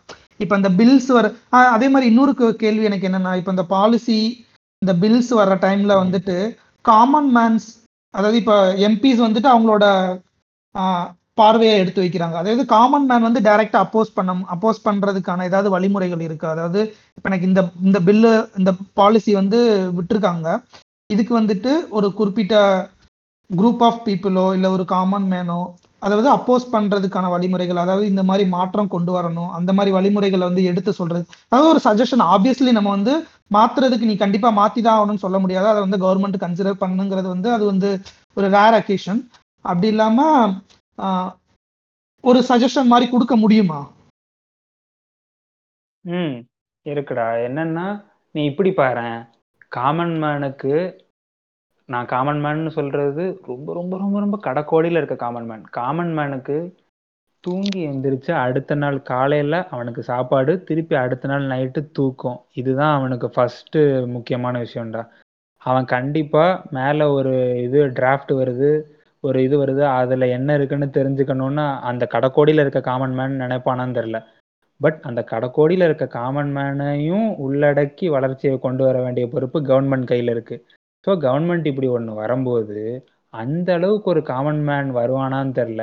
பட் ஸ்டில் நீ சொன்ன மாதிரி நம்மளை மாதிரி ஓகே இந்த ஜென்ரேஷன்னு எஜுகேட்டட் யூத்தாக இருக்கும், நிறையா நாலேஜ் நமக்கு இருக்குன்னு நம்ம பேசிக்கிறோம், நம்மளை மாதிரி ஆளுங்க கண்டிப்பாக போகணும், கேட்கலாம், கேட்குறதுக்கு வழி இருக்குது. ஈவன் நம்மளே ஒரு சில என்ன சொல்ல ஒரு என்ஜிஓஸ் இந்த மாதிரி குரூப்பெல்லாம் இருந்துட்டு ஒவ்வொரு பில்லையும் விமர்சனம் பண்ணுறாங்க, வர்றதுக்கு முன்னாடியே அவங்க எல்லா டேட்டாவையும் கலெக்ட் பண்ணுறாங்க, இது எப்படி இம்பேக்ட் பண்ண போகுது அப்படின்னு சொல்லி.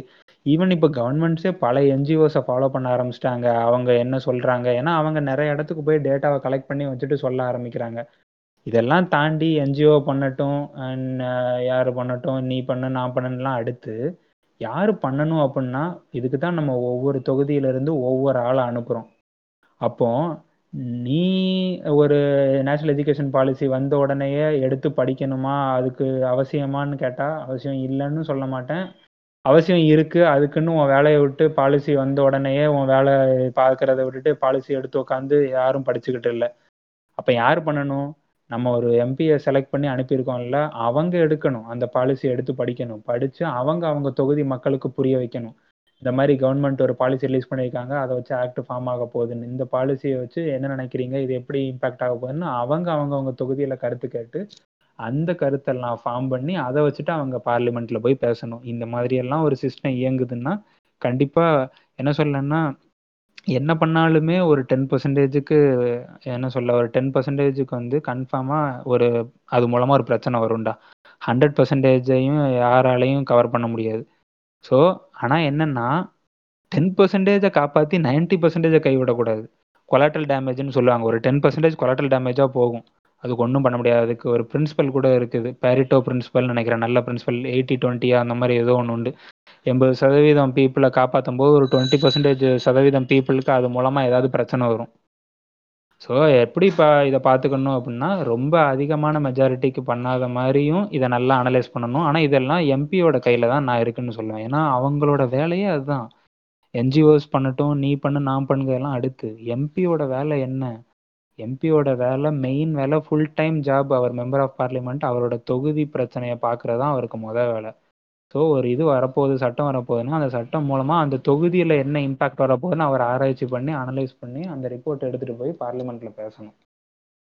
அது ஒரு இப்போ ஒரு காமன் பீப்புள் வந்து அரசியலில் பங்கெடுத்துக்கிறோமோ இல்லையோ, பட் ஆனால் ஒரு அரசாங்கத்தில் பங்கெடுத்துக்கணும், அப்படி தானே? கண்டிப்பாக எடுத்துக்கணும், கண்டிப்பாக எடுத்துக்கணும். அது எனக்கு வந்து நான் இன்னுமே என்ன சொல்ல வரேன்னா நம்ம ஜென்ரேஷன் ரொம்ப ப்ரோஆக்டிவாக இருக்கணும்னு நான் சொல்கிறேன். நம்ம அப்பாக்கள் ஜென்ரேஷன் எப்படி இருந்தாங்க அப்படிங்கிறது அது எனக்கு தெரியல. ஈவன் அவங்க கூட நல்லா இருக்காங்க, நல்லா இருந்தாங்கன்னு எனக்கு தோணுது. நம்ம ஜென்ரேஷனை கம்பேர் பண்ணுவோம், நம்ம ஜென்ரேஷனுக்கு நிறையா டிஸ்ட்ராக்ஷன் இருக்குன்னு தான் சொல்லுவேன் நான். அதுக்குன்னு காலையிலேருந்து நைட்டு வரைக்கும் கவர்மெண்ட் பின்னாடி என்ன பண்ணணும் என்ன பண்ணணும் ஓடணும் அந்த மாதிரி சொல்ல. ஈவன் நமக்கு முந்தின ஜென்ரேஷன் இருந்த அளவு கூட நம்ம இருக்கோமான்னு தெரில. நான் எப்படி சொல்ல வரேன்னா நம்ம முந்தின ஜென்ரேஷன் சூப்பராக இருந்தாங்கன்னு எனக்கு தெரியுது, ஆனால் நான் அதை விட பயங்கரமாக நம்ம ஜென்ரேஷன் ப்ரோஆக்டிவாக, அதாவது எலெக்ட் பண்ணி ஒரு ஆளை அனுப்புனதோட நம்ம கடமை முடியாது, ஈவன் அந்த இதை கூட நம்ம ஃபாலோ பண்ணிட்டே இருக்கணும். போறவங்க என்ன பண்றாங்க, கரெக்டா பண்றாங்களா இல்லையான்னு அதை கூட நம்மளோட நேரத்தை ஒதுக்கி என்ன நடக்குதுங்கிறத பார்த்துட்டு இருக்கணும். அவ்- அப்படி இல்லைன்னா கூட என்ன சொல்ல வரேன்னா, நம்ம இந்தியான்னு ஒரு நாட்டுக்குள்ள இருக்கோம், அந்த நாட்டுக்குள்ள தமிழ்நாடுன்னு ஒரு ஸ்டேட்டுக்குள்ள இருக்கோம்னா ப்ரோஆக்டிவா நம்ம சுத்தி என்ன நடந்துகிட்டு இருக்குங்கிற புரிதலாச்சும் நமக்கு கண்டிப்பா இருக்கணும். அதாச்சும் என்ன நடக்குதுன்னே எனக்கு தெரியல, நாடு எக்கேடோ போகுது, வீடு எக்கேடோ போகுது, அந்த மாதிரி இருக்கக்கூடாது. நம்ம ஜென்ரேஷன் கண்டிப்பா எவ்வளோ டிஸ்ட்ராக்ஷன் இருந்தாலும் அதுக்கு இடையில நம்மளை சுத்தி என்ன நடந்துகிட்டு இருக்குது, கவர்மெண்ட் என்ன பண்ணிட்டு இருக்காங்க, எதுக்காண்டி பீப்புள் இப்படி ரோட்டுக்கு வந்து போராடுறாங்க, அது அவங்க போய் போராட கூட வேண்டாம், எதுக்கு போராடிக்கிட்டு இருக்காங்கங்கிற விஷயத்தையாச்சும் அவங்க தெரிஞ்சுக்கணும். புரியுது புரியுது. இப்படி இருந்தா மட்டும்தான் ஆஹ் என்ன சொல்ல, பாலிடிக்ஸ் வந்து ஒரு வெல்ஃபேருக்காண்டி சேவை மனப்பான்மையிலேயே போகும். இல்லைன்னா பாலிடிக்ஸும் ஒரு பிஸ்னஸ் ஆயிரும். எப்படி ஒரு கார்ப்பரேட் கம்பெனி கார்ப்பரேட் கம்பெனின்னு பேசுகிறோமோ அதே மாதிரி பாலிடிக்ஸும் ஒரு பிஸ்னஸ் ஆயிரும். ஸோ பிஸ்னஸ்ஸு பிஸ்னஸ் மேனு அப்படிங்கிற மாதிரி பாலிடிக்ஸும் அப்படியே போயிடும். அப்படி போகவே கூடாது. அப்படி போகவே கூடாதுன்னா எல்லாத்துக்கும் பாலிடிக்ஸ் தெரியணும். பாலிடிக்ஸ் பண்ண சொல்லலை, எல்லாத்துக்கும் பாலிடிக்ஸ் தெரியணும், எல்லாத்துக்கும் என்ன நடக்குது, நம்ம ஜென்ரேஷனுக்கு என்ன நடக்குதுன்னு தெரியணும். ஓட்டு போட்டு என்ன வேணா பாஸ். ஏன்னா சொல்ல ஏன் சொல்ல வரேன்னா, நமக்கு முந்தின ஜென்ரேஷன், நம்ம அப்பாக்கள் ஜென்ரேஷன், இதுக்கு அந்த ஜென்ரேஷன்லாம் பயங்கரமா கேள்வி கேட்குறாங்க. அவ்வளோ கேள்வி நம்ம ஜென்ரேஷன் கேட்கறது இல்லை. பட் ஸ்டில் இன்னும் அதிக நாலேஜை நம்ம நம்ம சுற்றி என்ன நடக்கணும். இல்லைன்னா இந்த மாதிரி விஷயங்கள்லாம் என்ன நடக்குதுன்னே நமக்கு தெரியாமலே போயிடும். ஒரு செட் ஆஃப் பீப்புளுக்குள்ளே புழங்கிரும். இந்த மாதிரி பில் பாஸ் பண்ணுறாங்க, ஃபார்மர்ஸுக்கு அது வரப்போகுது, இது வரப்போகுது, இந்த மாதிரி. ஸோ எல்லாருமே ஆக்டிவாக இருக்கணும். என்னென்ன நடக்குது நம்ம சுற்றி அப்படி ஆக்டிவாக இருக்கும்போது, அப்போ ஆக்டிவாக நம்ம இருக்கோம் அப்படின்னா கவர்மெண்ட்டுக்கு கவர்மெண்ட் வந்து நமக்கு அக்கௌண்டபுளாக இருக்க ட்ரை பண்ணுவாங்க. ம், எப்போ புரியுது நம்ம புரியுது. எப்போ அக்கௌண்டபுளாக இருப்போம், நம்மளை யாராச்சும் ஒருத்தங்க பார்க்குறாங்கன்னு தெரிஞ்சாதானே நம்ம அக்கௌண்டபுளாக இருப்போம். இல்லைன்னா ந- நம்ம ஹியூமன் நேச்சர் எல்லா நேரமும் நம்ம கரெக்டாக இருப்போம்னு சொல்ல முடியாது. ஸோ கவர்மெண்ட்டை வந்து கவர்மெண்ட்டை வந்து அடுத்த ஜென்ரேஷன் கீனாக நோட் பண்ணுறாங்க. முக்கியமாக இந்த younger generation, nineties kids nineties கிட்ஸுங்கிறோம்ல, இந்த நைன்டிஸ் கிட்ஸ் இப்போ எவ்வளோ தூரம் கவர்மெண்ட்டை மானிட்டர் பண்ண போகிறோமோ அதுதான் அடுத்த ஃப்யூச்சர். அவங்க எங்க மானிட்டர் பண்றாங்க, ஏதோ பண்றாங்க. பண்ணணும் ம், பண்ணணும் பண்ணுறாங்க பண்ணணும் பண்ணுறாங்க தான் பண்ணுறனால தான் இந்த நைன்டிஸ் கிட்ட நீ இன்னொரு நைன்டிஸ் கிட்ட கேட்டுக்கிட்டு இருக்க. சரி, ஓகே, சூப்பர். பண்ணுறாங்க, இப்ப வந்துட்டு நல்லா ஒரு பண்ணணும். ஒரு லாக்கு பின்னாடி நடக்கிற அது ஒரு லா வர்றதுக்கான பின்னாடி என்னென்ன நடக்குதுங்கிறத வந்துட்டு நல்லா டீட்டெயிலாக எக்ஸ்பிளைன் பண்ணீங்க. அதுக்கு வந்து உங்க நேரத்தை செலவு பண்ணி எக்ஸ்பிளைன் பண்ணதுக்கு ரொம்ப ரொம்ப நன்றி. நல்ல எனக்கும் சூப்பராக இருந்துச்சு இதை பற்றி பேசுனது. அஹ் நல்ல ப்ராடக்டிவான செஷன் தான் இது. எனக்கு இது ரொம்ப பிடிச்ச செஷனு. ஓகே, நல்லபடியாக. ஆமா, அடுத்து ஒரு இன்ட்ரெஸ்டிங்கான, இப்ப இது வந்து எவ்வளவு பேருக்கு இந்த, ஏன்னா மோ மோஸ்ட்லி அரசியல் அரசாங்கம் பத்தி பேசும்போது எவ்வளவு பேர் ஆக்டிவா கேக்குறீங்கன்னு தெரியல. ஏன்னா லாஸ்ட் பாட்காஸ்ட்லாம் நாங்க டெக்னாலஜி ரிலேட்டடா பண்ணோம். ஸோ இது ஒரு எக்ஸ்பெரிமெண்ட். இது உங்களுக்கு பிடிச்சிருந்தா மேபி இதே மாதிரி அடுத்த சீரீஸ் இது ரிலேட்டடான அரசாங்கத்தோட அந்த ஒர்க்கு பத்தி இன்னும் கொஞ்சம் டீட்டெயிலா நம்ம பேசலாம். ஸோ அடுத்து ஒரு இன்ட்ரெஸ்டிங்கான பாட்காஸ்ட்ல மீட் பண்ணலாம். நன்றி, தேங்க்யூ. வணக்கம். நன்றி. நன்றி நன்றி நன்றி. யாருக்கு டிகே உனக்கும் நன்றி, அப்புறம் உன்னோட பாட்காஸ்ட் ஃபாலோவர்ஸுக்கும் நன்றி, எல்லாத்துக்கும் நன்றி.